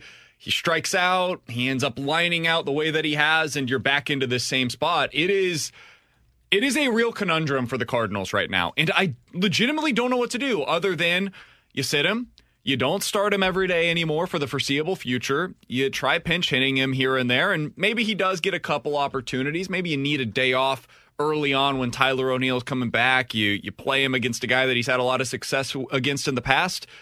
He'll he'll get his spots here and there, but this was Matt Carpenter's opportunity. He had a real shot to be able to run with this thing while Tyler O'Neill was out. He didn't do it. Three for 27, one walk, one homer, and struck out a ton. Yeah. From the 636, if it was Goldie, you guys would be saying leave him in there. He'll start hits will start to fall. No, we wouldn't. I would. Yeah, because Paul Goldschmidt Well, has a the track back record. And the back of the baseball card Yeah. says that Paul Goldschmidt, the back of the baseball card for Matt Carpenter in the last three years has been the same thing. So that's a complete like you can't compare the two. Yeah, I mean, no, the guys that I would trust to get through something like this are basically Dylan Carlson because he's your future, and so you're going to play him every day, and you're just going to hope that he can work through it. Um, Nolan Arenado, Paul Goldschmidt, and maybe Tommy Edman would be in that category for me as well. And Yadier Mi- Molina would be out there, but because Paul DeJong is going to be playing. Sure, I don't know that I would trust that he would be getting out of this kind of a, a s- spurt offensively, but it comes down to the uh, the guys that I wouldn't be saying be out there. The guys that I wouldn't be saying that about, the guys that are in the same category as Matt Carpenter are Tyler O'Neill and Harrison Bader and Justin Williams. And guess what? Those guys are hitting. Well, one guy is hitting. With Alex Ferrario and Tanner Hendrickson, I'm Brandon Kiley. Coming up in 15 minutes or so, who is the best current NFL quarterback that you would be willing to trade straight up for the number one overall pick? It's an interesting hypothetical. We'll get into that in 15 minutes. Joey Vitale joins us next. This is the BK and Ferrario podcast. Now here's BK and Ferrario. We're talking Blues hockey. It's the Joey Vitale Report on 101 ESPN. Brought to you by The Electrical Connection. When you need quality electrical work for your home or business, visit electricalconnection.org.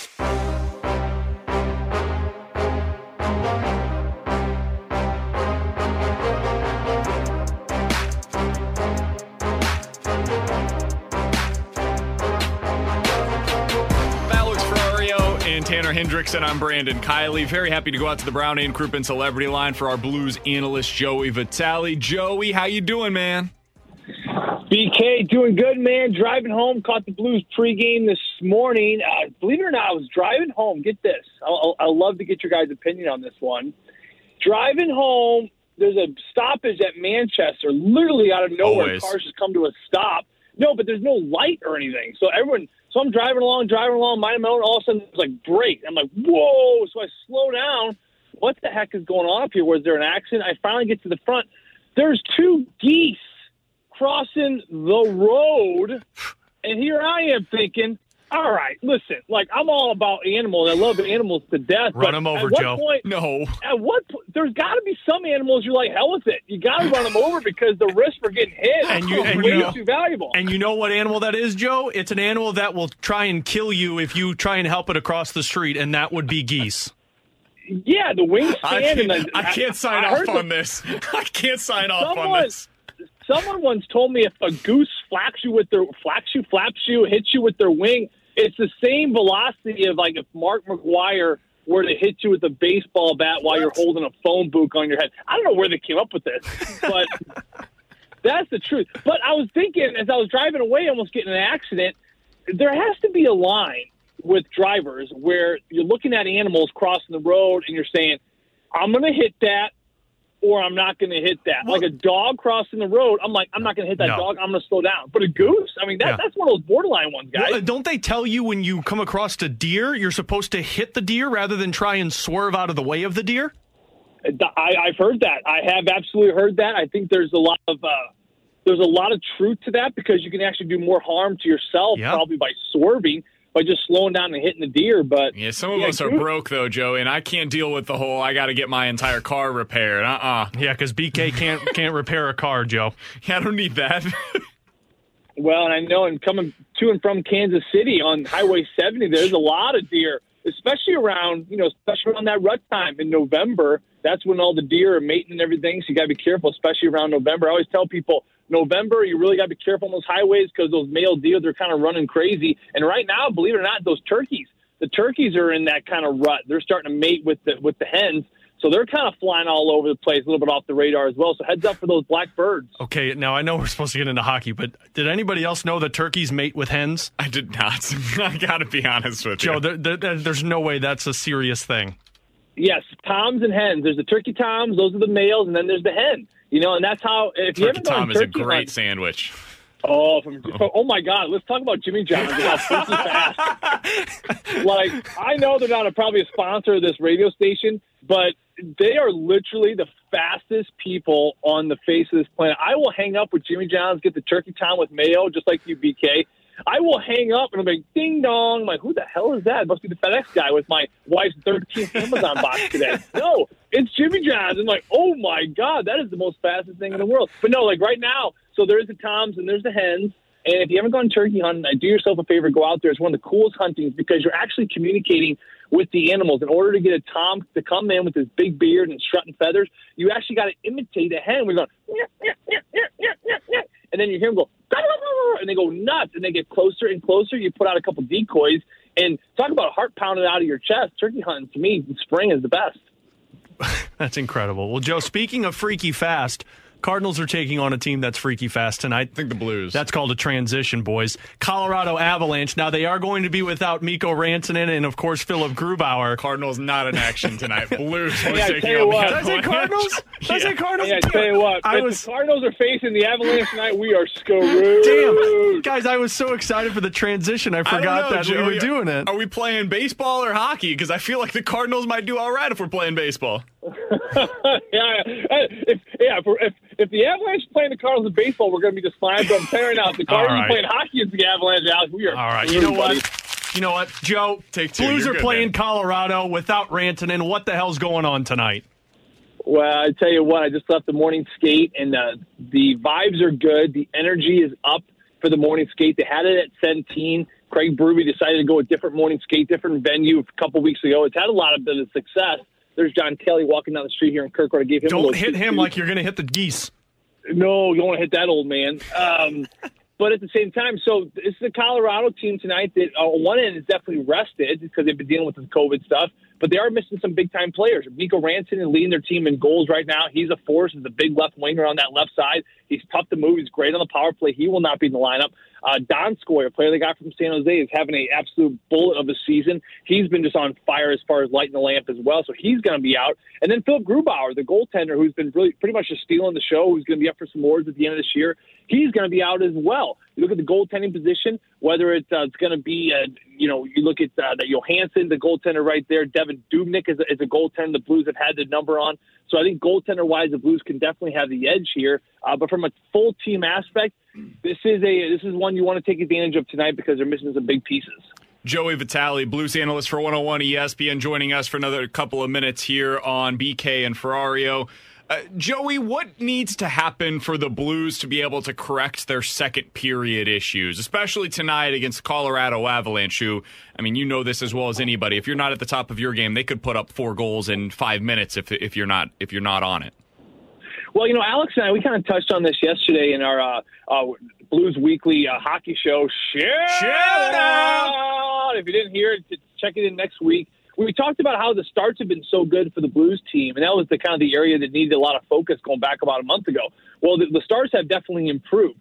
And this is how teams kind of continue to get better. You got the starts figured out. Now you got to figure out how to continue to make that push. I talked to Craig Berube about it this morning. He's happy with the starts. He's not happy about the second period. And for him to correct it, it's just about that focus on the bench, focus in the intermissions, and the push has got to stay on. It is the term they're going to continue to use on the bench. On the bench, excuse me. Keep the push going. Keep the push going. And how do you keep the push going, guys? It's just so simple. Uh, it's one of those things where it, it, it's simple, but it's not easy you have to continue to play aggressive. And that's something the team has just not done a very good job of for 60 minutes. He actually called upon, you know, Ryan O'Reilly and David Perron, two of the most competitive guys in this lineup, the way they play. You know, there's no secret to why they've been so consistent all season long, period by period, game by game, month by month. They don't get hurt. They continue just to put up numbers and be these elite players because they're one word. According to Craig Berube, they're aggressive. They have this aggressive, just competitive nature about them. And for Craig Berube, he said that the rest of the team just really needs to kind of let that be contagious.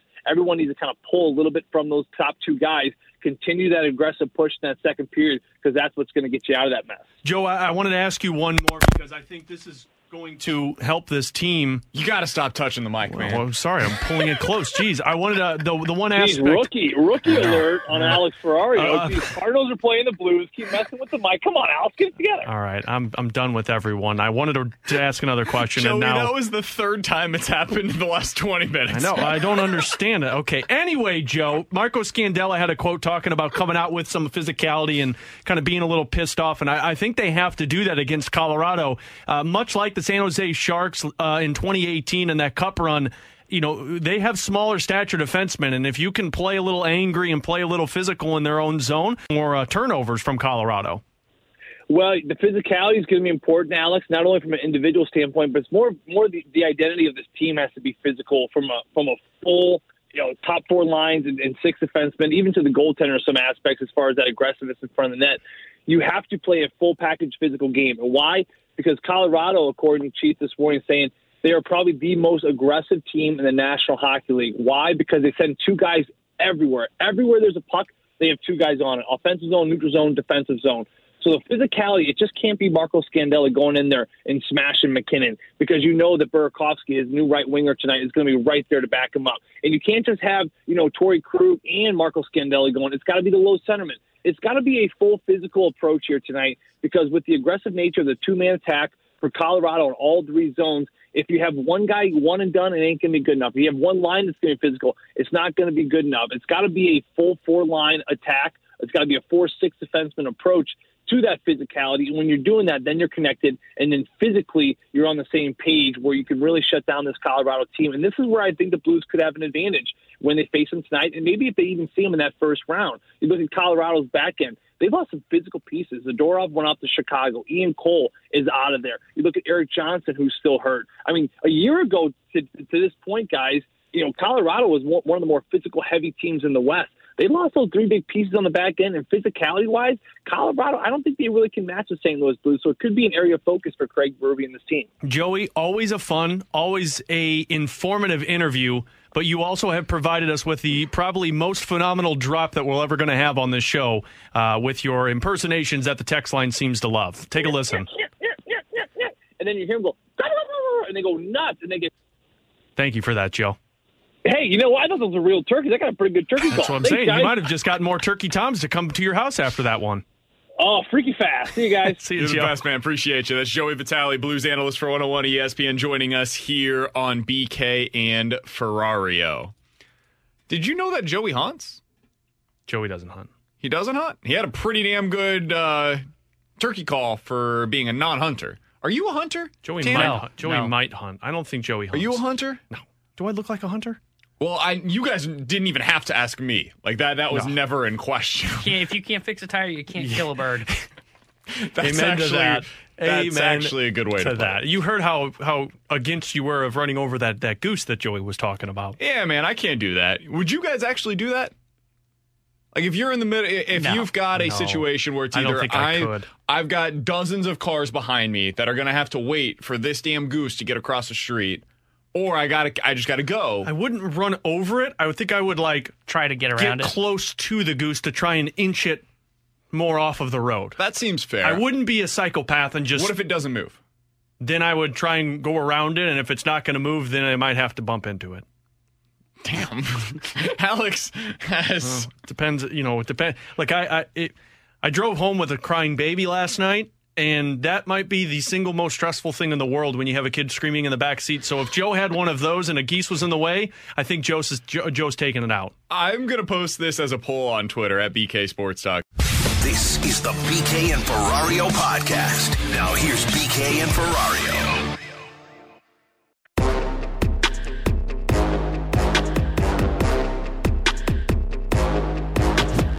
How much for the first overall pick for the only kid who comes out of Pop Warner top rated into high school top rated into college top rated into At least your next five. That's five first rounders. yeah, making less need even blush. You know what that chance is? Zero point Wow. zero of happening. Well done. That was Rich Eisen on the Rich Eisen show yesterday asking how much would it cost for somebody to trade up hypothetically to get the number one overall pick this year? Five first round picks sounds about right to me. Like it sounds crazy, but it also sounds about right to me to be able to acquire a guy like Trevor Lawrence, who is a legit can't miss prospect. He has been the number one overall prospect basically since he was a sophomore in high school. Everybody's wanted a piece of Trevor Lawrence ever since. And he's done nothing but live up to every expectation since then. So I'm curious, guys. Like, nobody's going to be able to do this, but in a hypothetical scenario where the Jaguar said, hey, the highest bidder is able to get it, and all we want is for you to trade us straight up a franchise quarterback. We will take your franchise quarterback, you get the number one overall pick. Who is the best quarterback that you think they would be able to acquire? Because I think you could go ahead and write off. I don't think Patrick Mahomes is is in play. Uh, The Chiefs would say no to that. No chance they would do it.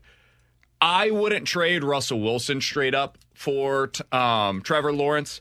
I wouldn't trade if I'm the Bucs Tom Brady straight up for Trevor Lawrence because you're in a Super Bowl window. I want to go get a ring. Those are the only three guys to me that are like there is no conversation to be had. Would not do it. Do you guys agree with that starting point? I think I would trade Russell Wilson uh, just because. I think the Seahawks might. I don't know that I would. I think I would sense? though because I think he's getting older. Well, he is getting older. That's how age works. But I also like he hasn't gotten to that point in some time. So I think I might be looking at a fresh start. Um, I agree with the Tom Brady because uh, there's no nothing better, and I agree with the Patrick Mahomes.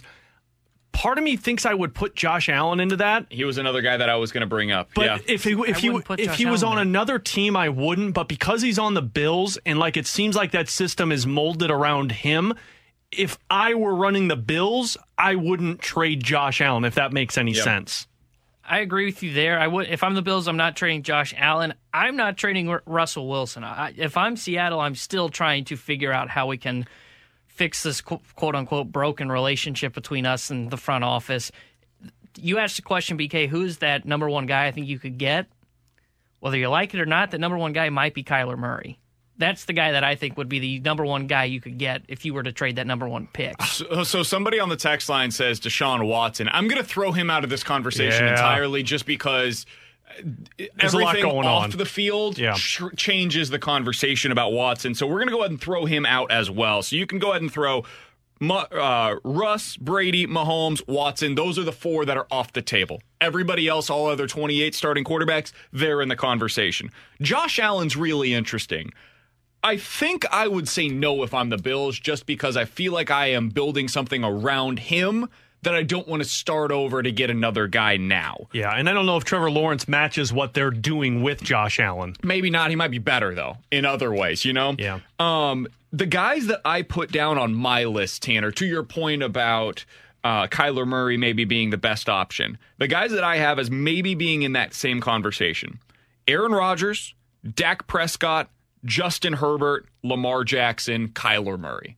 I think those are the six or five guys, five guys to me that would be maybe be the most intriguing candidates that you could get if you're the Jaguars out of that group, where do you think the other teams would be, though? Do you think any of those Oh. are off limits for the opposition? If if I'm the those other teams, I'm making that move right now. Any of them? Even Yeah. Justin Herbert. I'm He's not- the one that I was. I'm not moving Herbert. I'm not moving am. Dak. I'm not moving Rodgers. I- Who I'm else was moving- on that list? Lamar. Lamar and Kyler. Okay, I might I might consider Lamar. I'm moving Herbert. I, I mean, I, I get that he had a great season, but Trevor Lawrence is supposed to have more talent. And I'm going to go off of that, especially since Herbert is still young. It's not like Herbert has um, conditioned himself as a top five quarterback in the league. He's still growing. And I think I might go a guy who's a little more cost effective because, of course, he's a year into his rookie deal. Um, but I'm also going with the talent. So honestly, all of those guys I think I'm moving on from. So if somebody says on the text line six five seven eight zero, I don't think anybody would give up Trevor or uh, Aaron Rodgers for Trevor Lawrence. I know I wouldn't. The thing with Rodgers that makes it a more interesting conversation to me is that he's thirty seven. If he was 31 years old, absolutely, no question about it, I would not trade him straight up for Trevor Lawrence. But Lawrence is a 21 year old rookie that is a can't miss prospect. You're basically signing up for potentially the next Aaron Rodgers, and you get 15 years of it, or you can stay pat if you're the Packers with Aaron Rodgers and you get him for maybe three more years. I think I would trade Rodgers straight up for the number one overall pick. It's crazy. And again, none of this would ever happen, but I think I would. Dak is tough for me, but with the injury and the questions that surround everything, I think I would go with that. Lamar, I would definitely do straight up. Kyler, I would definitely do straight up. We wouldn't even have to think about that one. Herbert is the one that I'm struggling with because I've seen Herbert be amazing in the NFL. That dude dominated last year. He was incredible. And I think if I was the Chargers, I might just stick with Justin Herbert, who I've seen do it in the NFL, and it translated really well. He's huge. He's got a cannon of an arm. He's athletic. He's got all the things that people are talking about why Trevor Lawrence should and probably will translate to the NFL. I've seen all of those things work for Justin Herbert at the NFL level. I don't think I would trade him straight up. I, I think I would just say, you know what? I'm going to go ahead and stick with him. I like what I've got right now with uh, Justin Herbert. I don't think I would do it straight up for Trevor Lawrence. That might sound crazy. I think I would stick with where I'm at. I, I think I would do it because uh, Trevor Lawrence and Justin Herbert are very similar in style, and I think Trevor Lawrence. Well, I know Trevor Lawrence is supposed to have more talent than Justin Herbert, so for me, I would pull the trigger on that.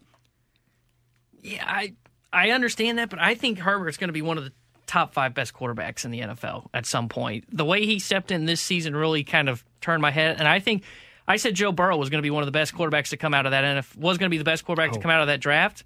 I don't think so. I think it's going to be Uh, Justin I still, Herbert. I still think Joe Burrow is going to That's be another awesome. one. Would you trade Joe Burrow No, straight I don't up? think I so. would. The knee injury is concerning, and I I totally forgot. Yeah. I forgot about the Dak injury. So yeah, I probably would trade Yeah, Dak. I would trade Joe. Ro- you brought up a point with Rodgers of you know you got three years left of him, or you can have the next fifteen of Lawrence. I know that when I say this, it's going to get some heat for this, but I know what Aaron Rodgers is, and there's always the risk that Lawrence doesn't pan out. So I would rather keep what I have and what I know in Rodgers, who was a guy that's MVP caliber for another three years, and then try and figure it out, rather than take a guy that, yeah, has really big upside and could be one of the best quarterbacks in the league after we draft him. But there's still that one chance that he does not end up being the quarterback we think. And if Rodgers turns out to be the quarterback you don't think in the next three years, that's three years compared to 15. Yeah, it's is versus could be, and you're you're you're going with instead of the upside, you're going with a guy that has already proven what he can be in the NFL. I think that's totally fair, and that's where I'm at with Justin Herbert. Justin Herbert's just 22 years old, so it's kind of more of a one for one there. Um, I I think that if I were the Bengals, I would probably do it. I would do it for Burrow. I don't think I would do it for Herbert, and it does come back to what you just said with the knee injury. Just I'm not like out on Joe Burrow by any stretch, but I saw a little bit more last year from Herbert than I did from Joe Burrow. With Alex Ferrario and Tanner Hendrickson, I'm Brandon Kiley. Coming up in about 15 minutes, you remember that you go, we go saying that there used to be with Dexter Fowler? I think the Cardinals have a player that fits into that, and it's not the player that you're going to be thinking it is. We'll talk about that in 15 minutes. Coming up next, we're diving into the junk drawer here on 101 ESPN. This is the BK and Ferrario podcast. Now here's BK and Ferrario.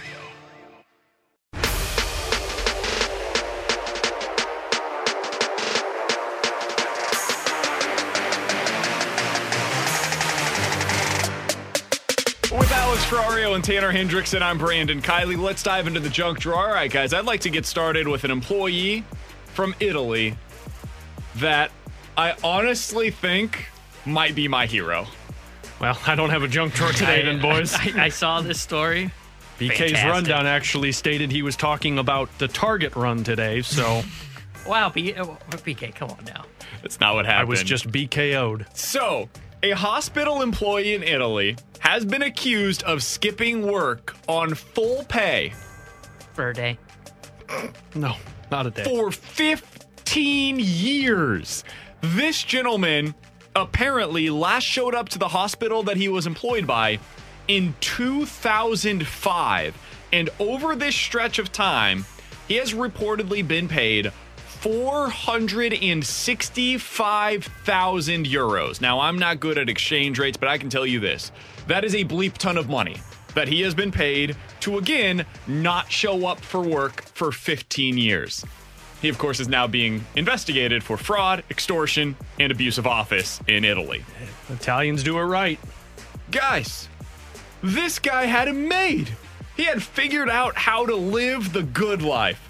He was getting paid for 15 years, more than a decade. Think about how much has changed in your life since the year 2005. I became a teenager. What? That's true, though. I was literally 13 years old in 2005. I was 15. Yikes. I I was was- just starting to drive. I was five. Alex, since then, has found a wife. He got married. Why'd you say it like that? Alex, since then, has found a wife. found What a girl seemed that like he an- decided to spend the rest of his which life with. seemed impossible. It did. Um, but found it nonetheless. Same thing for me, Alex. Uh, you had a child. I did.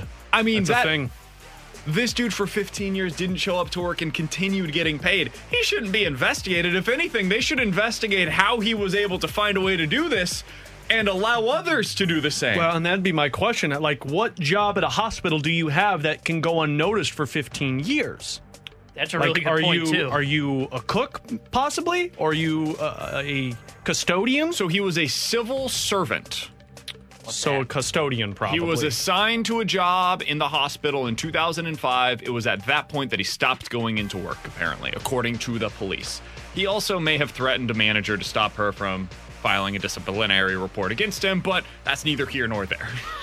oh, now I know how he got away with it. Hey man, it's worth a shot, right? Shoot your shoot shoot your shot. That's amazing. 15 years of never going into work. Like, imagine if Alex, we just decided to stop coming in. Well, I don't think they would notice. I mean, Jamie did it, but Yeah, and claimed it was a green card thing. he did it for a few it. months. This dude did it for 15 years, and he just stayed on the payroll somehow. I wonder if there's anybody in our audience. 65780 is the Air Comfort Service text line. Well, you trying to get people freaking arrested, BK? I wonder if there's anybody in our audience who is committing fraud like this. If so, text us 314. yeah, we won't out you. Don't you worry. No, don't just we won't say your This name. is a safe place. Yeah, we we promise we won't forward it to the police. I wonder It's if not like anybody. we've posted our text group on Twitter before. No, it's fine. Um, has ever had Who a did that? situation like I don't this? You know what? Here's what, how we'll do it. Or if you know of a friend who has had a similar situation where they just didn't show up and they somehow ended up staying on the payroll somewhere. Throw your friends under the bus while you're at it. That's incredible. It's, I'd love to try it. well, yeah, because you hate working with me every day. I know I had it made working from my uh, closet at my house for a couple of weeks, and then I thought you were in a BK's bathroom. like, "You need to come back in." Somebody on the text line said Matt Carpenter's been doing it for three years. Seems to be working out for him. Oh, whoa! That's not nice. That's not That nice. is not nice because he's not committing fraud. That is not nice. He's making an awful lot of money. Somebody said we're in the tree of trust, right? Yeah, go ahead. Go ahead and send Yeah, those texts. shoot it in for us. Tanner, what do you have for the junk show today, man? All right, so Florida man story. Since I You apparently ever- stole well, Alex's you did. story. You did. Flor- I, I will show you the rundown that says BK's junk drawer, a Target trip that went AWOL. crazy. That is not what it says. The junk drawer is underneath that with a link listed next to it. If somebody wants to be behind the scenes, Damn, I can't. I deleted the message because I always delete your messages, so you're probably sounds lying. about right. Tanner, what you got, big guy? So a Florida man story. Ever heard? Ever heard that start before for the junk drawer? Everything goes wrong in Florida. We had multiple people say, "Wait, they had, they actually pay BK to show up," and somebody else, "BK, you already do this. They offer you money to He do actually- nothing for the company." He actually stood out the window and just tapped on the glass until somebody let him in. Like, let me in. Sorry, go ahead, Tanner. So a guy in Daytona Beach, Florida, was I guess running behind. Surveillance video shows him crashing through two barricades as a drawbit bridge is lifting up and splitting apart, and he goes over the bridge, makes it onto the other side safely. What is it for you guys that would ever have you running so far behind that you would have to go over a drawbridge, or would you even attempt it? Uh, would I, would I ever attempted? Do you know me at all? This reminds me. Have you guys ever seen Gone in 60 Seconds? That final scene Yeah, Nick Cage, Angelina Nick Jolie. Cage goes over the drawbridge with all of the police Might have cars been before behind my him. time. Gone in 67 is Gone in 60 Seconds is one of those all-time great um, good bad movies. It's not a good movie, but I really enjoy watching that. Didn't you say Alex you had one of those that you watched last night? Oh yeah, terrible movie. The Grudge. You remember the old Grudge from the early 2000s? You were a baby at this time, Tanner, so you obviously wouldn't know. The one with Sarah Michelle Gellar. I never watched Oh this. my god, it was such a bad movie, but it was hilarious at how bad it was. Did you ever watch The Ring? Oh yeah, even worse. That was the one that I watched that when I was like, I- God, Man, I must I- have been like 10 years old. I used to go like we would go on dates to movie theaters to see those movies, and there was nothing obnoxious and sitting in a movie theater and everyone just screaming at the top of their lungs at that movie. And now you go back and watch it, and you're like, "What the hell were these people screaming at? It's terrible." Yeah. I'm not even sure how we got to this point again. Um, as for your question, yeah, no, I- there's I nothing, wasn't even listening, so. There was nothing that would have You wouldn't even arrived attempt at the level of me jumping over a drawbridge. Gosh, I would go for it. Oh No. yeah, if I knew that I could get like a, you're talking about in a car, right? Yeah. If I knew that like you give me a new car and oh yeah, I'd take the shot. Oh, I'd take my blue M&M right up, go up there. Did you just say you dr- you drive an M&M? Yeah. Like blue Ford Focus, like blue M&M. like peanut M&M or regular I think it's M&M? a regular. Peanut M&M best. With Alex Ferrario and Tanner Hendrickson, I'm Brandon Kiley. The Cardinals have a you go, we go player in their lineup, and it's not who I thought it was going to be. We'll talk about it next on 101 ESPN. This is the BK and Ferrario podcast. Now here's BK and Ferrario.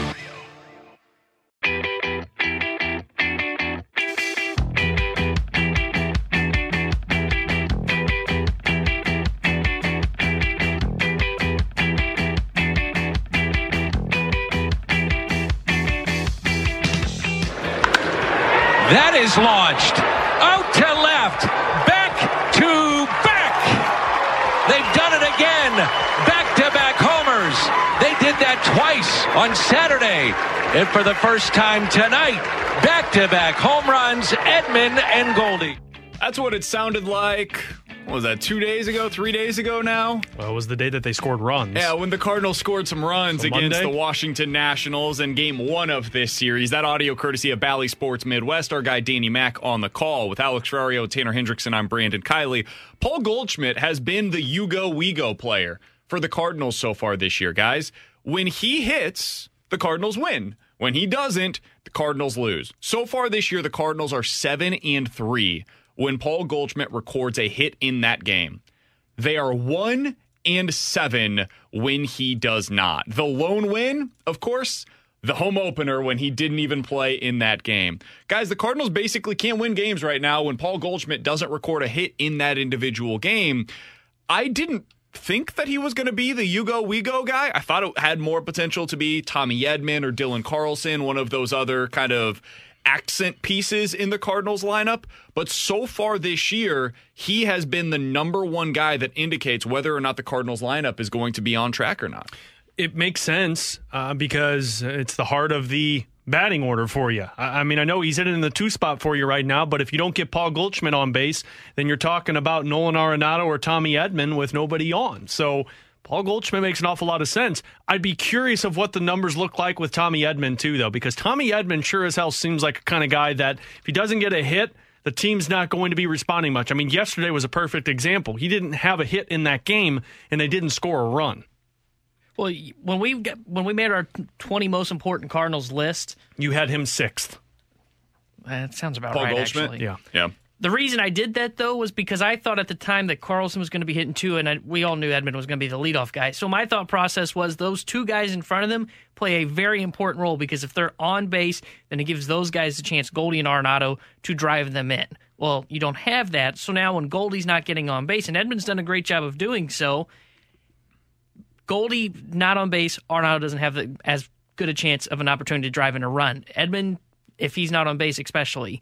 But when you look at the card of Goldie and Arenado, you're seeing them no matter what in the first inning. And if they come up and you get them out, so let's say, for example, Edman gets on base, which he's done a lot so far this season, and then you get Goldie and Arenado out, it just feels like it just kind of sucks the wind out of you right off the bat because all those were our two best guys going to battle right there in the beginning. You don't score first. Maybe that's part of what plays into those numbers. Yeah, 65780 is the Air Comfort Service text line. By the way, to answer your question, Alex, what the Cardinals do whenever um, they get a hit out of Tommy Edman. he they're 8 and 7 when he hits, they're 0 and 3 when he doesn't so far this year. So not much of a difference. Yeah, so it's basically a 500 club when he does. Uh, the other thing is he's just he's getting a hit almost every game, so he, he's a, he's been a big part of what they're doing. I do think it is also noteworthy that Paul Goldschmidt's had some real struggles of late. In his last seven games, he has struck out 10 times. He has just one walk in that stretch of 10 games. He's batting 207 um, in that area. I don't remember when the game was. I think it was the home opener, right? When he hit the when he had the back issue. Yeah. Yeah. He hasn't quite been the same hitter that he was to start the year since then. And I wonder if there are some reverber- reverberating issues from that back in- injury. I don't know what it is, but he he hasn't quite looked the ex- hasn't quite looked the same since then, and especially in these last seven games that I'm talking about. He's been a little late. Yesterday, you could tell the shadows, maybe. Jim Edmonds, I know, was mentioning that a few times. That was an issue for him and the lineup as a whole. But they need Paul Goldschmidt to get things going again because when he is hitting, this offense looks completely different than what they have looked like over the last couple of days in particular. Uh, Do you think that has to do with the injury, or do you think that has to do with him trying to do too much? I don't know. Because part of me wonders if Paul Goldschmidt's up there, and it's so hard for me to believe this because he's a veteran and he knows that that's not how you, you win baseball games. But it seems like he's going up there and he's swinging for the fences to try and jumpstart this offense, especially like the second time through the order. Because if guys aren't getting on base, it's kind of like, okay, well, guess what? Goldschmidt and Arenado, the pressure's on you right now. So I do know that Goldschmidt, though, is a slow starter in the early portions of the season. Like that was his biggest thing when he was brought over from Arizona. Like he heats up once you hit Sure. June, July, August. But as much as I'll talk about the injury, which it it could always be that, I also feel like there might just be that added of like, hey, we need you to start hitting, and he's going up there trying to swing away rather than being patient. Yeah, I, I think that could easily play into that. And I, with Goldie, the thing is, is he's used to being that production guy, hitting in the three spot, dri- have the power, driving the runs. He doesn't have to be that anymore. So I wonder too if it's part of just kind of adjusting to a new role.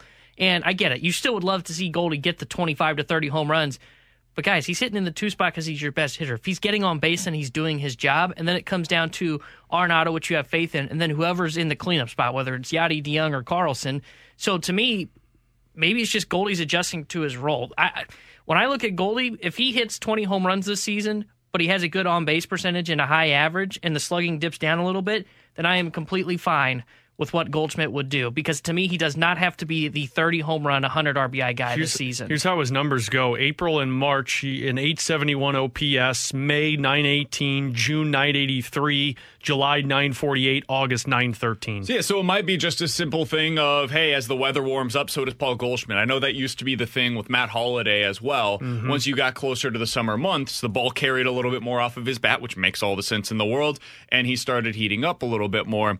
I think that this is just something worth paying attention to. And uh, I, I'm not like concerned about Paul Goldschmidt by any stretch, but the Cardinals need him not just to be pretty good, but to be great for this offense to reach the full potential. Michael Girsch yesterday was on Bally Sports Midwest with Jim Hayes, and they asked the Cardinals general manager about this Cardinals offense so far this season. We're in the, I think, in the top four or five in the National League in scoring, which is great. It would be nice to spread the runs out in the perfect fashion to always have one more run to the opposition, but that's not really how this stuff works. So uh, I think we're hitting the ball hard. We're hitting home runs. We're scoring runs. Uh, we need to get uh, a couple breaks in terms of spreading them out better. But all in all, I'm, I'm pretty happy with the offenses. Do you guys agree with his assessment? So far, are you happy with the Cardinals' offense? Just blanket statement as we are midway through uh, the first month of the season, or I guess getting closer towards the back end of the first month of the season. How would you assess where the offense is right now? It's hard for me to say I'm happy with it, although it's hard to argue being happy because you're at the top of Major League Baseball with home runs, but you're hit and miss. Like you can't be excited about the fact that three games you're going to win by scoring all of these runs, and then the next four you're going to score a total of three runs. So I'm happy that they fixed an area that was their area of weakness over the last few seasons in terms of the power, the mm-hmm. slug, the home runs. But I'm not happy about the fact that they are hot and cold of scoring 12 and then scoring none. I think I lean towards I'm not happy. And I am I'm glad like you mentioned that the home runs are up and the slugging and OPS is up. They're about league average in both of those categories. But again, for me, if you're going to be a World Series contender, you have to be top five in those. And also, with that being said, your situational hitting has got to be better. You, you cannot be what we were reading off in the first segment with the runners in scoring position, these games that you're not scoring. And yesterday, you can't come up against an ace and Max Scherzer in the first with the bases loaded one out and get zero runs. And you can't have it happen in the eighth as well. Even with the runner at second and two outs, you got to try and find a way to get that run in against an ace and Max Scherzer. So I lean towards not being happy so far. So the Cardinals' current rankings in the National League: 11th in batting average, 11th in on-base percentage, and sixth in slugging percentage. I would lean towards the fact that I am not content with what the offense has been thus far. It needs to be a little bit better. And the biggest thing is what you just said there, Tanner. They've got to be more consistent. Mm-hmm. And there is one other thing, guys, that I feel like this offense is missing. And Greg A four-hole Amsinger. Hitter? Well, that too. Greg Amsinger was on with the morning show, Karraker and Smallman, earlier today, and he mentioned it. And it's something that I actually texted to Tanner yesterday, uh, to you as well, Alex. No, you didn't. And I think Amsinger nailed this on the head whenever he was on with the morning show. Cardinals are way too stationary. It's boring, and it's driving me crazy. It, it, it just is. I saw D. Strange Gordon get signed by the Milwaukee Brewers. The Cardinals could have used a guy like that. I need a bunt. I need the infield in to start the game. That's what I need. I, I need the other team worried about speed from the St. Louis Cardinals. So Oh, the butt. What, you're saying D. Strange Gordon would have been a better option to play second base than Matt Carpenter is? well, I heard the bunt's our best option. I want to see a little bit more action, guys. I hate to say it, that's not going to happen with this manager. Why? But it did. It did in the past, not last year. Last year was different, but his first full season, 2019, I believe it was, when the Cardinals were kind of at their best, they were running on the base paths. They were super aggressive at stealing bases. And that just hasn't existed for the Cardinals so far this year. I mean, Tommy Edman isn't is he still the only one that has a steal for them on the Yeah. Yep, three. three, and nobody else has a stolen base. Well, but look at the other guys that steal bases. They're not in the line. I mean, you had Justin Williams yesterday, who Jim Edmonds said it, and I agree. Just a not a good jump off of first base to where he got that double play, strike him out, throw him out. You don't have anybody else who steals bases on this team. Carlson should be that guy. Mm, Carlson seems like they're trying to just keep him.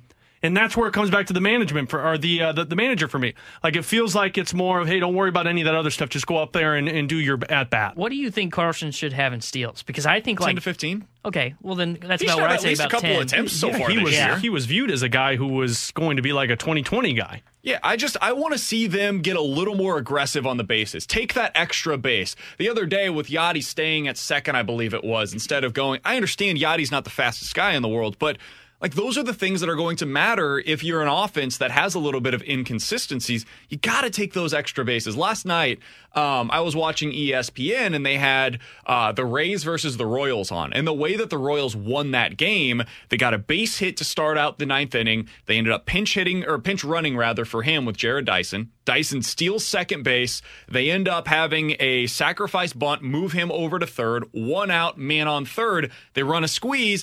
Dyson scores, and they end up tying the game. They later on win it in the ninth inning. That stuff just hasn't really happened very often with the Cardinals this year. And some of that is, you guys are right, team speed, the lack of it with uh, both Tyler O'Neill and Harrison Bader on the IL right now. But I also just want to see a little more aggressiveness, a little bit more excitement going for them. Put some pressure on the opposing defenses. You need more of what Matt Carpenter did to get on base. You need more guys who see the shift and say, "Okay, let's see what you're going to do." You need more guys who are willing to turn a, a single into a double and take those chances. I do agree. They used to do that in 2019. They would be a team that said, "If I get thrown out, I get thrown out. I'm going for it." But I don't think you have the right roster players for that right now because those guys are Tyler O'Neill and Harrison Bader. Then it needs to start when O'Neill gets back. Like when when O'Neill's back, which is tomorrow, he's expected to be back up. I want to see him getting. I guess you got to get on base first, and that's been tough for him. But when he gets on base, ah, I want to see him steal. running Shots a little fired. bit. I, I, I want to see them do a little bit more of this. I have to under. I have to believe that you're excited, or you would be excited by this, Tanner. Yeah, I would. I'd love to see it. But the thing with me is that I don't think they're. F- only to me, three or four guys are fast enough to get a steal themselves. And what I mean by that is I feel like the other guys would just be a pawn in doing a hit and run. The problem is, is I don't think you have enough contact guys because it's all or nothing so far this season to do the hit and run. If I if you told me I could do a hit and run with somebody, the only guys I would do it with right now would be Tommy Edman and Nolan Arenado and, and Yadi. I would put Yadi in that Do a hit conversation. and run with Paul Goldschmidt. Yeah. I, I just think right Paul now his Goldschmidt's li- big right now fundy. I I right now Goldie's just running into bad luck. So a line drive that isn't out, I just want to hold off. I agree, Paul Goldschmidt would be a guy that I would, but you know, Goldie's kind of the same conversation we've had about Carpenter. Goldie's hitting the hell out of the ball. He's just gotten a couple more to drop than Matt Carpenter. His true. average is below 230, I believe. But again, It's two twenty five. Look at the back of a baseball card. Paul Goldschmidt's going to end up where he always ends up. Matt Carpenter has trended in this direction for the last four years. I get it. I get that. I just want to see them get more active. I, I want to see more of what we saw last night. Basically, BK game. is bored with Cardinals baseball and he'd rather watch Royals. No, I just like you've got the you've got the power now. You've got the power. Yeah, I you're also right. want to see the speed element because at their best, that's a big part of it. They they should be a defense, pitching, and base running type of a team. That's what they have assembled with the talent that they have, especially when O'Neill and Bader return. I'll give them a couple weeks- of leeway. Like, that- that's though- totally fair. But they should be that kind of a team. Honestly, though, you're you're spot on, BK. Like everyone in this lineup should be able to do the hit and run. Yeah. because that's the Cardinals' way. That's what that's the fundamentals that they spend time on, and that's something that Mike Shildt has utilized in the past. Everyone should be willing to do that. With Alex Ferrario and Tanner Hendrickson, I'm Brandon Kiley. Coming up in 15 minutes, it sounds like the Brewers might be putting some pressure on the Cardinals to make a move this year. We'll talk about that coming up. But coming up next, time for Bet It or Forget It on 101 ESPN. This is the BK and Ferrario podcast. Now here's BK and Ferrario.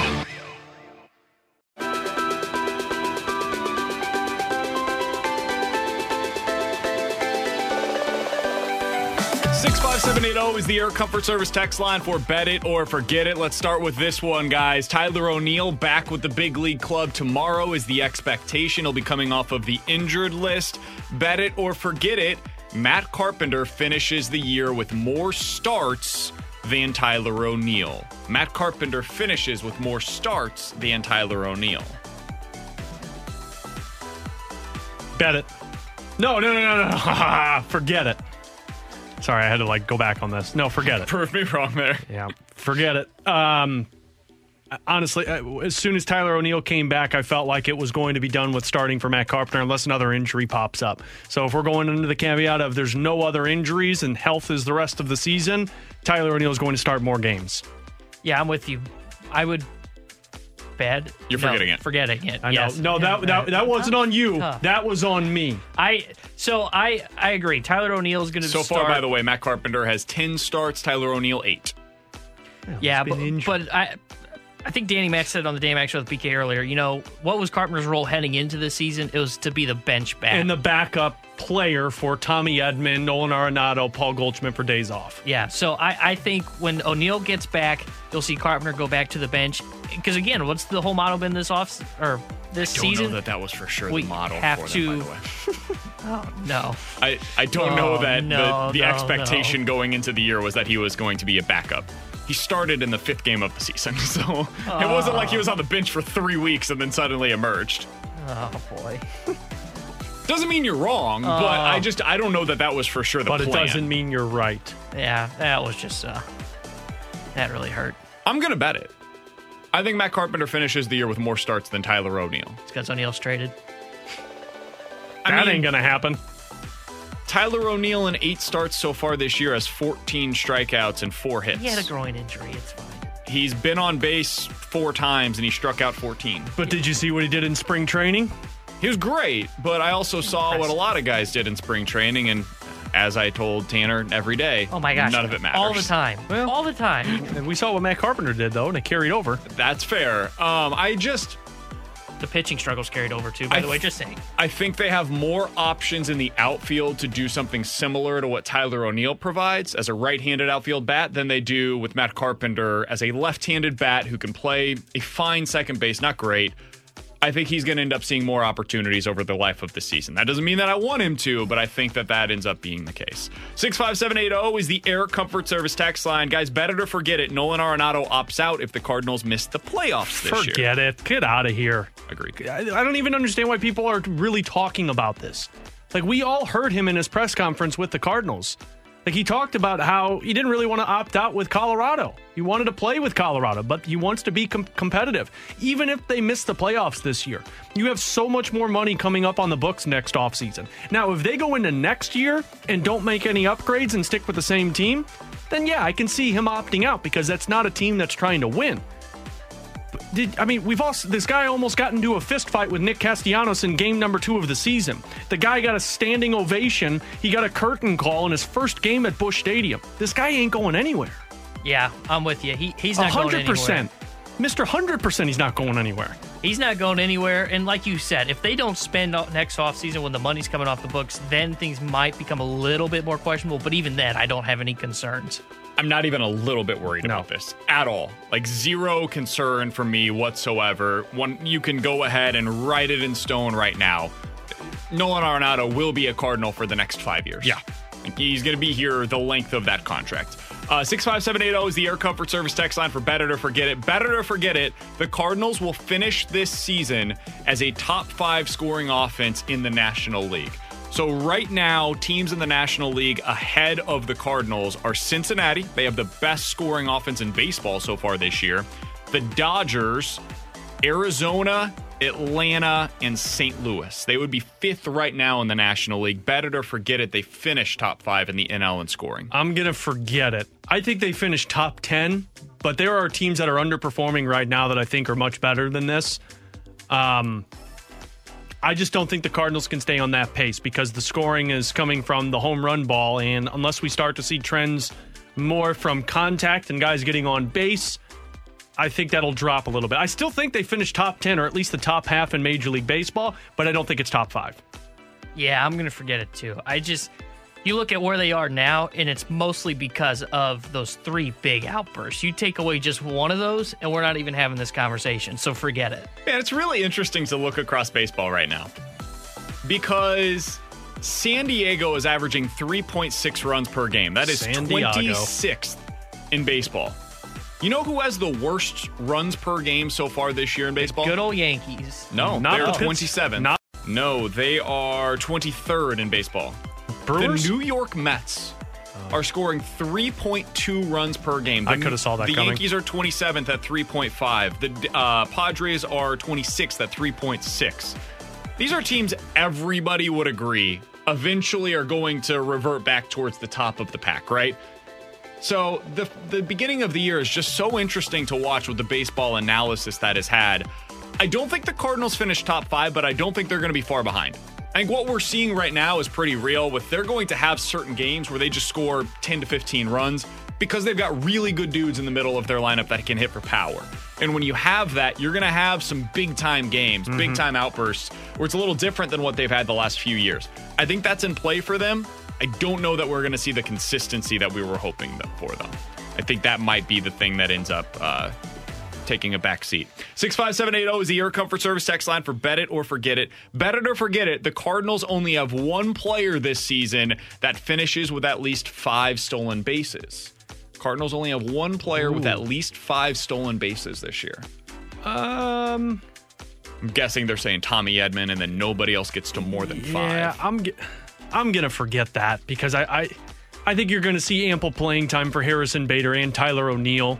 Now, I don't know what those batting averages are going to look like. I hmm. don't know how much they're going to get on base, but I can promise you that when they get on base, they're going to take advantage of the, the the speed from those two.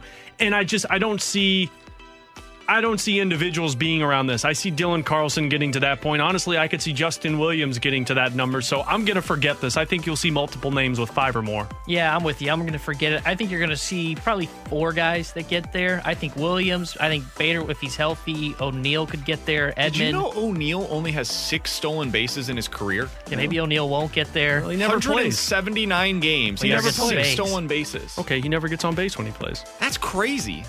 It'll turn around. He's like a 95th percentile sprint speed. The guy is unbelievably fast. That's strange. I think I think Goldie's going to get five two, and maybe even Yadi. Yadi could get five. Yadi is sneakily good at stealing bases. I mean, he is, but five's a lot. that is a lot. I could see He's done- one How for many times do you Yadi. bet Yadi's done in his career? Uh, I'm going to say at least three. Ooh, I'd put the I'd, I'll look I'd real put it. I'd put it the under. Under three. I think he's done it twice in his I career. would Let's say I here. would one or two times. 2019, he had six steals. Wow, he's done it more than I would have thought. 2012, he had 12. 2010, he had eight. 2009, he had nine. So he's done it four times Over in his career. Yeah.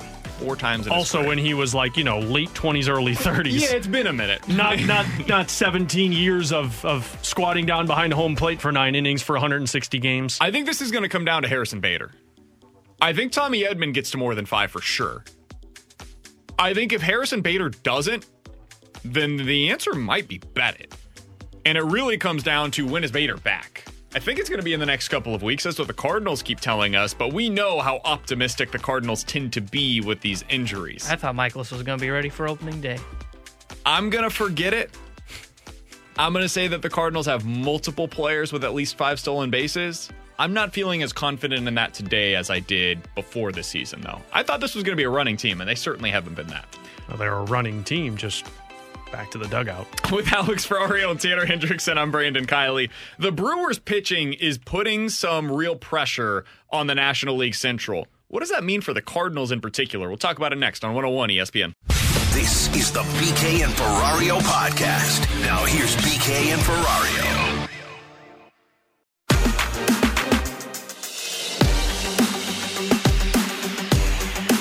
I think the Brewers are a team the Cardinals really need to be worried about because they're doing all of this without Christian Yelich. A move or a couple moves may need to be made to try to shuffle things up offensively for the Cards.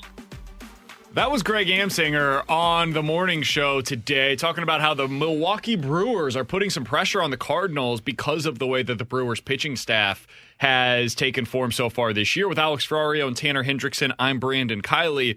It's a really interesting way to look at it, Alex, because the Brewers are winning so far this year, despite the fact that their offense has been pretty awful Mm-hmm. for the vast majority of the season. They have been without Lorenzo Cain for large stretches. Uh, they have basically had nothing so far this year from Christian Yelich. It's the same as last year. Jackie Bradley Jr. hasn't done a whole lot for them offensively. Kolten Wong has been in and out of Keston the lineup. Hiura has been silent for them. I mean, the the lineup has not been what they expected. The rotation has been immensely, oh, so much more than what they could have possibly asked for. Do you agree with Amsinger that it could put pressure on the Cardinals to make a big move at some point if they don't start getting more from their offense, the Cardinals? 100% I do. I mean, we talked about this with BT yesterday on the crossover. Like Corbin Burnes is a machine right now. And then on top of it, like they have depth in the rotation. Brandon Woodruff's been really solid for them. They got guys who can give them seven innings. And if they get seven, I- mean, it's locked in because Devin Williams is coming and then you're wrapping it up with Josh Hader. So I absolutely believe the Milwaukee Brewers are going to put pressure on John Mozeliak to go after a outfielder rather than a starting pitcher. And I truly believe that it's got to be starting pitching for them. But uh, Amsinger is not the only one. Our guy JP Morosi from MLB Network, he tweeted it yesterday. The Brewers lead all of Major League Baseball in in ERA, and he basically said the NL Central is theirs to lose.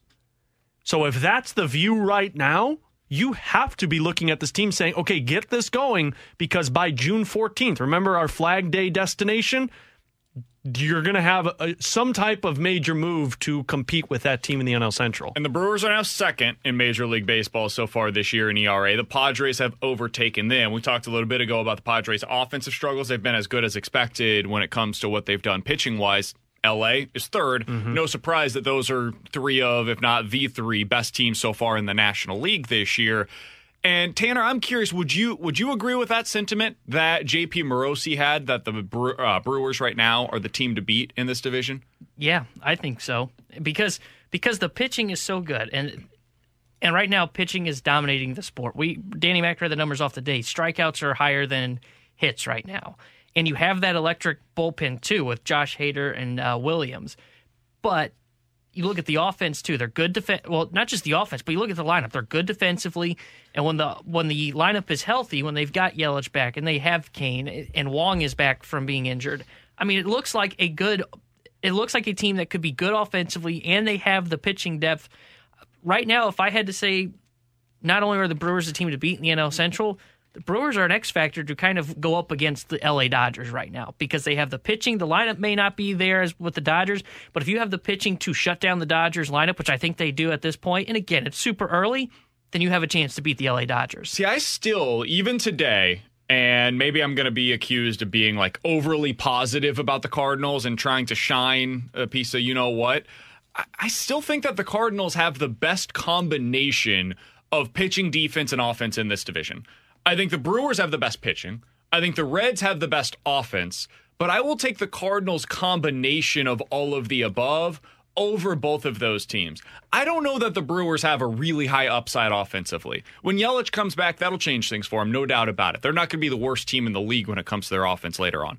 But I don't think they're going to be great either. I don't think the Reds are ever going to be great defensively or pitching wise. I think the Cardinals have the potential to be good in all three categories. I think the offense can be good. I think the pitching can be good. And I know that that defense can be really good when they get everybody back healthy. So I'll still take the Cardinals. I know that so far it has not looked that way based on what we've seen early in the season, especially with the rubber match issues that the uh, the Cardinals have been running into. I still think they're the best team in this division, top to bottom. And I know that they're not great, but I don't need them to be great to win this division. I think I just need them to be pretty solid all around. You need your offense to be better than what they've been, though, if you're going to be taking on Cor- Corbin Burnes and Brandon Woodruff in a best of five series.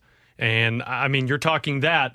Uh, you're talking a series loss, in my opinion, because you can't go out there and have one game where you throw all of the runs on the board and then the next you don't show up. Like you, At some point, you have to have guys who can take advantage of the best pitchers on the opposite side. And if you look at the track record, Cardinals have not been able to do that this season, other than in the instance that we've talked about a guy who's been on the injured list and then a guy who was pitching in a very different climate for baseball. And see, I would take the Brewers pitching over the Cardinals offense. I would too. Especially the way they're Yeah. playing now. Burnes, Oh, I would take the Brewers pitching over the Cardinals offense. I would take the Reds offense over the Cardinals pitching. I just think the Cardinals are the best middle ground. I think the Cardinals are the most well-rounded team in the division right now. see, I don't I think they will be that over the long haul. I don't know if they're going to get there because I think the starting pitching is going to be a problem. And if you have good defense, it's hard. That may help, and we'll see how that plays into it when the defense is healthy.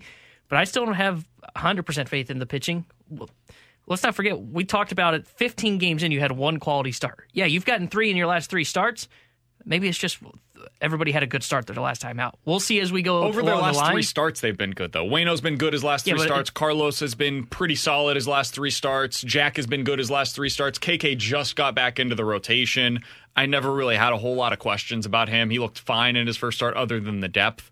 I, I feel pretty okay about the rotation right now. I really do. I never had as many concerns about this though as you, as you guys did coming into the season. So that's not that probably isn't a surprise. We've got a lot of priors that we're leaning on here at this point in the season. That was a shot at you, T Bone. Yeah, I felt that way. No, I, I'm my Right pro- the heart. My belief coming into the season was that the Cardinals are the best team in this division and that the rotation was going to be pretty good, better than expected. Your belief coming into the season was not that way about the rotation. You've all, you've been talking for a long time about how they're they're missing Oh, I at super least swiped a on guy. everybody. Yeah, so it, it's not. you a, had an arm that could surprise. throw 90 and you could start. Super swipe. With Alex Ferrario and Tanner Hendrickson, I'm Brandon Kiley. Across things over with the fast lane next. This is the BK and Ferrario podcast. Now here's BK and Ferrario.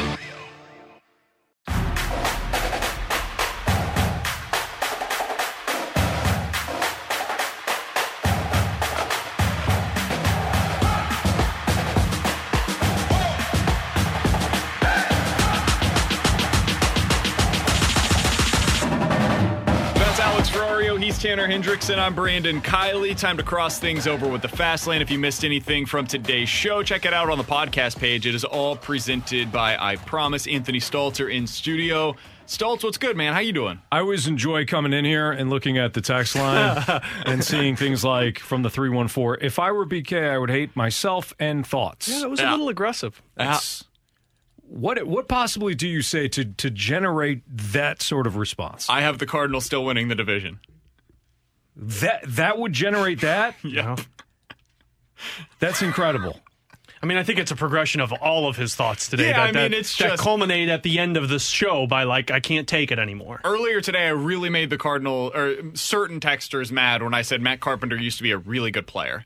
And that, Called him a superstar. Whew, I did. I, I called him a, a former superstar, and man, did that really that struck a nerve. Apparently, I wouldn't call I wouldn't have called him a superstar, but he, He was a superstar hitter. He was an excellent he was an excellent hitter. yeah. I mean, he was. I, He's I looked no it up. longer an excellent hitter. I don't know if you guys saw yesterday. No, he is not. Or the day before. I looked Or it the up day earlier before. today. Yeah. There was a six-year stretch in his prime when he was a top twenty hitter in all of baseball. Top twenty in all of baseball over a six-year stretch. Like that. That guy was awesome. Anyways, that's neither here nor there. Uh, Stoltz, earlier today we were talking about this. Now, this has zero chance of happening, but it's an interesting discussion nonetheless. If the Jaguars said, you know what, we're going to have a bidding war for our number one overall pick, and the only thing we want is your franchise quarterback. So forget the picks. We're just going to take, you give us your quarterback, we'll take it for the number one overall pick, and you guys can take Trevor Lawrence, right? Who do you think is the best quarterback that they would be offered? Like, who, who is the guy that could, they would end up getting in return for that number one overall pick that you would want the most? Wow. Because Mahomes off the table, right? No chance they get him. I don't think Tampa would be interested in trading Tom Brady because they're in a winning window right now. You can win a Super Bowl. You, you don't pass that up in this time period. I maybe Seattle would do it, but Russ is one of those guys that like if I was in charge, I wouldn't be trading for the number 1 overall pick. We were talking about Justin Herbert. If you were the Chargers, would you trade Justin Herbert straight up right now No. for the right to take Trevor Lawrence? No, Okay, no, because I saw it last year. I saw I saw that he was able to to uh, have success. I almost said win, and he won a fair amount. Especially that that team that team was not great last year, but I, but I was able to see him have success at that level. So no, I wouldn't. I wouldn't trade Justin Herbert. The name that I immediately thought of was Carson Wentz. Oh, you could do better than that, though, right? Who? See, I think I think Lamar Jackson. I wouldn't give up Lamar Jackson if I Would you give if up I was Kyler? Baltimore. Would I give up Kyler Murray or Dak for Trevor Lawrence? I wouldn't give up Dak. Josh Allen. Ah, oh. See, I think No. that's kind of that's Joe the Burrow? range that we're talking about, maybe. No, because I mean, Joe Bur- Joe Burrow had the one of- one of, if not the greatest college football seasons. He he wasn't. I, I've got a lot of issues in Cincinnati, and I, I still have the same issues. I don't in know what you're talking about. They're Schultz is going to go crazy when they take a take a receiver. I Oh, already. my God. I, I don't know what your take is They'll on take that. Kyle Pitts and Take Salter ruins it. Take Sewell. They're you talking gonna- about for Cincinnati? They're going to take Ja'Marr Chase, and you're going to be furious. Take Sewell, protect. I but, but teams build teams build from the outside in all the time. And Your they- team. my team does. My team's the poster child of it. And now I got to listen to. Well, they should take Kyle Pitts. and they're going to. You There's know they're one, going to. great. There's one football. Now, look, would I be disappointed with Kyle Pitts? No, he's he's he's likely a great player. Right? He's a great prospect. That's that's what he is right now. But it doesn't matter if Matt Ryan's on his ass again. I've seen like Julio Jones, Calvin Ridley. At one point, it was Roddy White, Julio Jones, and Tony Gonzalez. Like you need an offensive line at some point. Mm-hmm. So adding Kyle Pitts is just. That's- Great. He'll stand. He'll he'll still be standing there as Matt Ryan takes his ninth sack. That's like people keep talking about Jerry Jones drooling over Kyle Pitts. It's like that's great, but you better hope that you can score 56 because you're giving up 55. Right. especially with that defensive coordinator. God, it's awful. I've seen that one. But anyways, go back to it's an interesting question. It really is. I don't know. I don't think you give up Josh Allen. I don't think you give up. I wouldn't give up Lamar Jackson. I know that. I know that people are down on Lamar Jackson. I, to me, it, put put together an actual NFL offense around Can you him. do it? Yes. If you get I- a I, receiver? I think he can. Yes. What I- what I saw last year was, I mean, you can't you can't be running. The NFL is is so innovative now with attacking not only deep, but you you make a defense defend the, the entire width of the field now, unless you're Baltimore, where you're just matching the routes on each side. Yep. I mean, it's absolutely ridiculous. I can't. I, I don't think that that's that's all Lamar Jackson. I really don't. So I I wouldn't give up Lamar Jackson to to go get Trevor Lawrence. But I, I Carson think I Wentz, would because of the longevity. I just don't know. I don't know what Lamar looks like ten years from now, and he might be excellent. I might be giving up a guy that ends up being a four-time All-Pro. That is Yeah. totally in play, and I would get knocked for it. Whatever. I think Trevor Lawrence has that potential as well, and I think he might end up playing for twenty years as opposed to Lamar, who might be at the top of his game for like three or four more years. So I think that's why I would make the move if I'm if I'm Baltimore. Here's the team that I know none of you guys would consider this Nick Foles for the oh, first Oh, overall pick. Like Chicago has If to I'm- hold on to that. if I'm the Bears, I have to hold on to Nick Foles and Andy Dalton. Amen. Now, Andy Dalton is my QB one, but you're gonna. you're Gotta gonna have the Super a, Bowl a winner on the solid backup. QB two. You got a you got a, a guy with a Super Bowl ring. Damn right. Come on. Never do it, BK. Josh Allen's the other one that I thought was really interesting because I think the answer for me would be no, because I think he's a perfect fit for Buffalo. But man, it's really hard to pass up on Trevor Lawrence if you're Buffalo. Yeah. If they're telling you, I'm giving you the prospect, like other than Andrew Luck and Peyton Manning, this is the guy over the last 25 years that you would want as a quarterback prospect. And I'm saying no to that. That'd be tough. That'd be really tough for me to do, but I think I would. Would you give up Dak? Because I wouldn't. I think I would because of the injury. Yeah, that's where I was at. That was too. the only reason why I would do it is just the questions of what's he look like when he returns. But I'm higher on Dak than a lot of people are. You know, I, I I, like Dak. love Dak Prescott, and I think he's excellent. Yeah. I think he's a tremendous player, so it'd be tough for me to do that. And I wouldn't worry about the injury. He tried to jam his foot back into uh, the socket there. Oh, good. Couldn't have been too bad. That's a fighter right there. Stoltz, what's coming up today on the Fast Lane, man? So it's just BT and I. BT and I are going to break down what happened yesterday with uh, the Cardinals, and obviously one of the biggest themes throughout the course of the show today will be Matt Carpenter. I mean, Matt Carpenter comes up in two golden spots yesterday, and we were all screaming. I mean, we saw it live. We were all screaming in the studio. You can't, you can't hit him. You have to pinch hit for him right now. Yeah. Oh, really? I mean, with Yadi on the Yadi. bench, I mean, we were all yelling it, and, and I know that he got. He hit the ball hard, but it doesn't. It just doesn't matter. That So- worked the first week of the season. yeah, so BT and I are gonna are gonna talk about that. Obviously, some blues, and we are gonna do some NFL draft talk as well. Awesome. Looking forward to that. That's coming up from 2 to 6. We'll be back tomorrow at 11 on 101 ESPN. You can't fix a tire, you can't kill a bird. You've been listening to the BK and Ferrario podcast, powered by I Promise.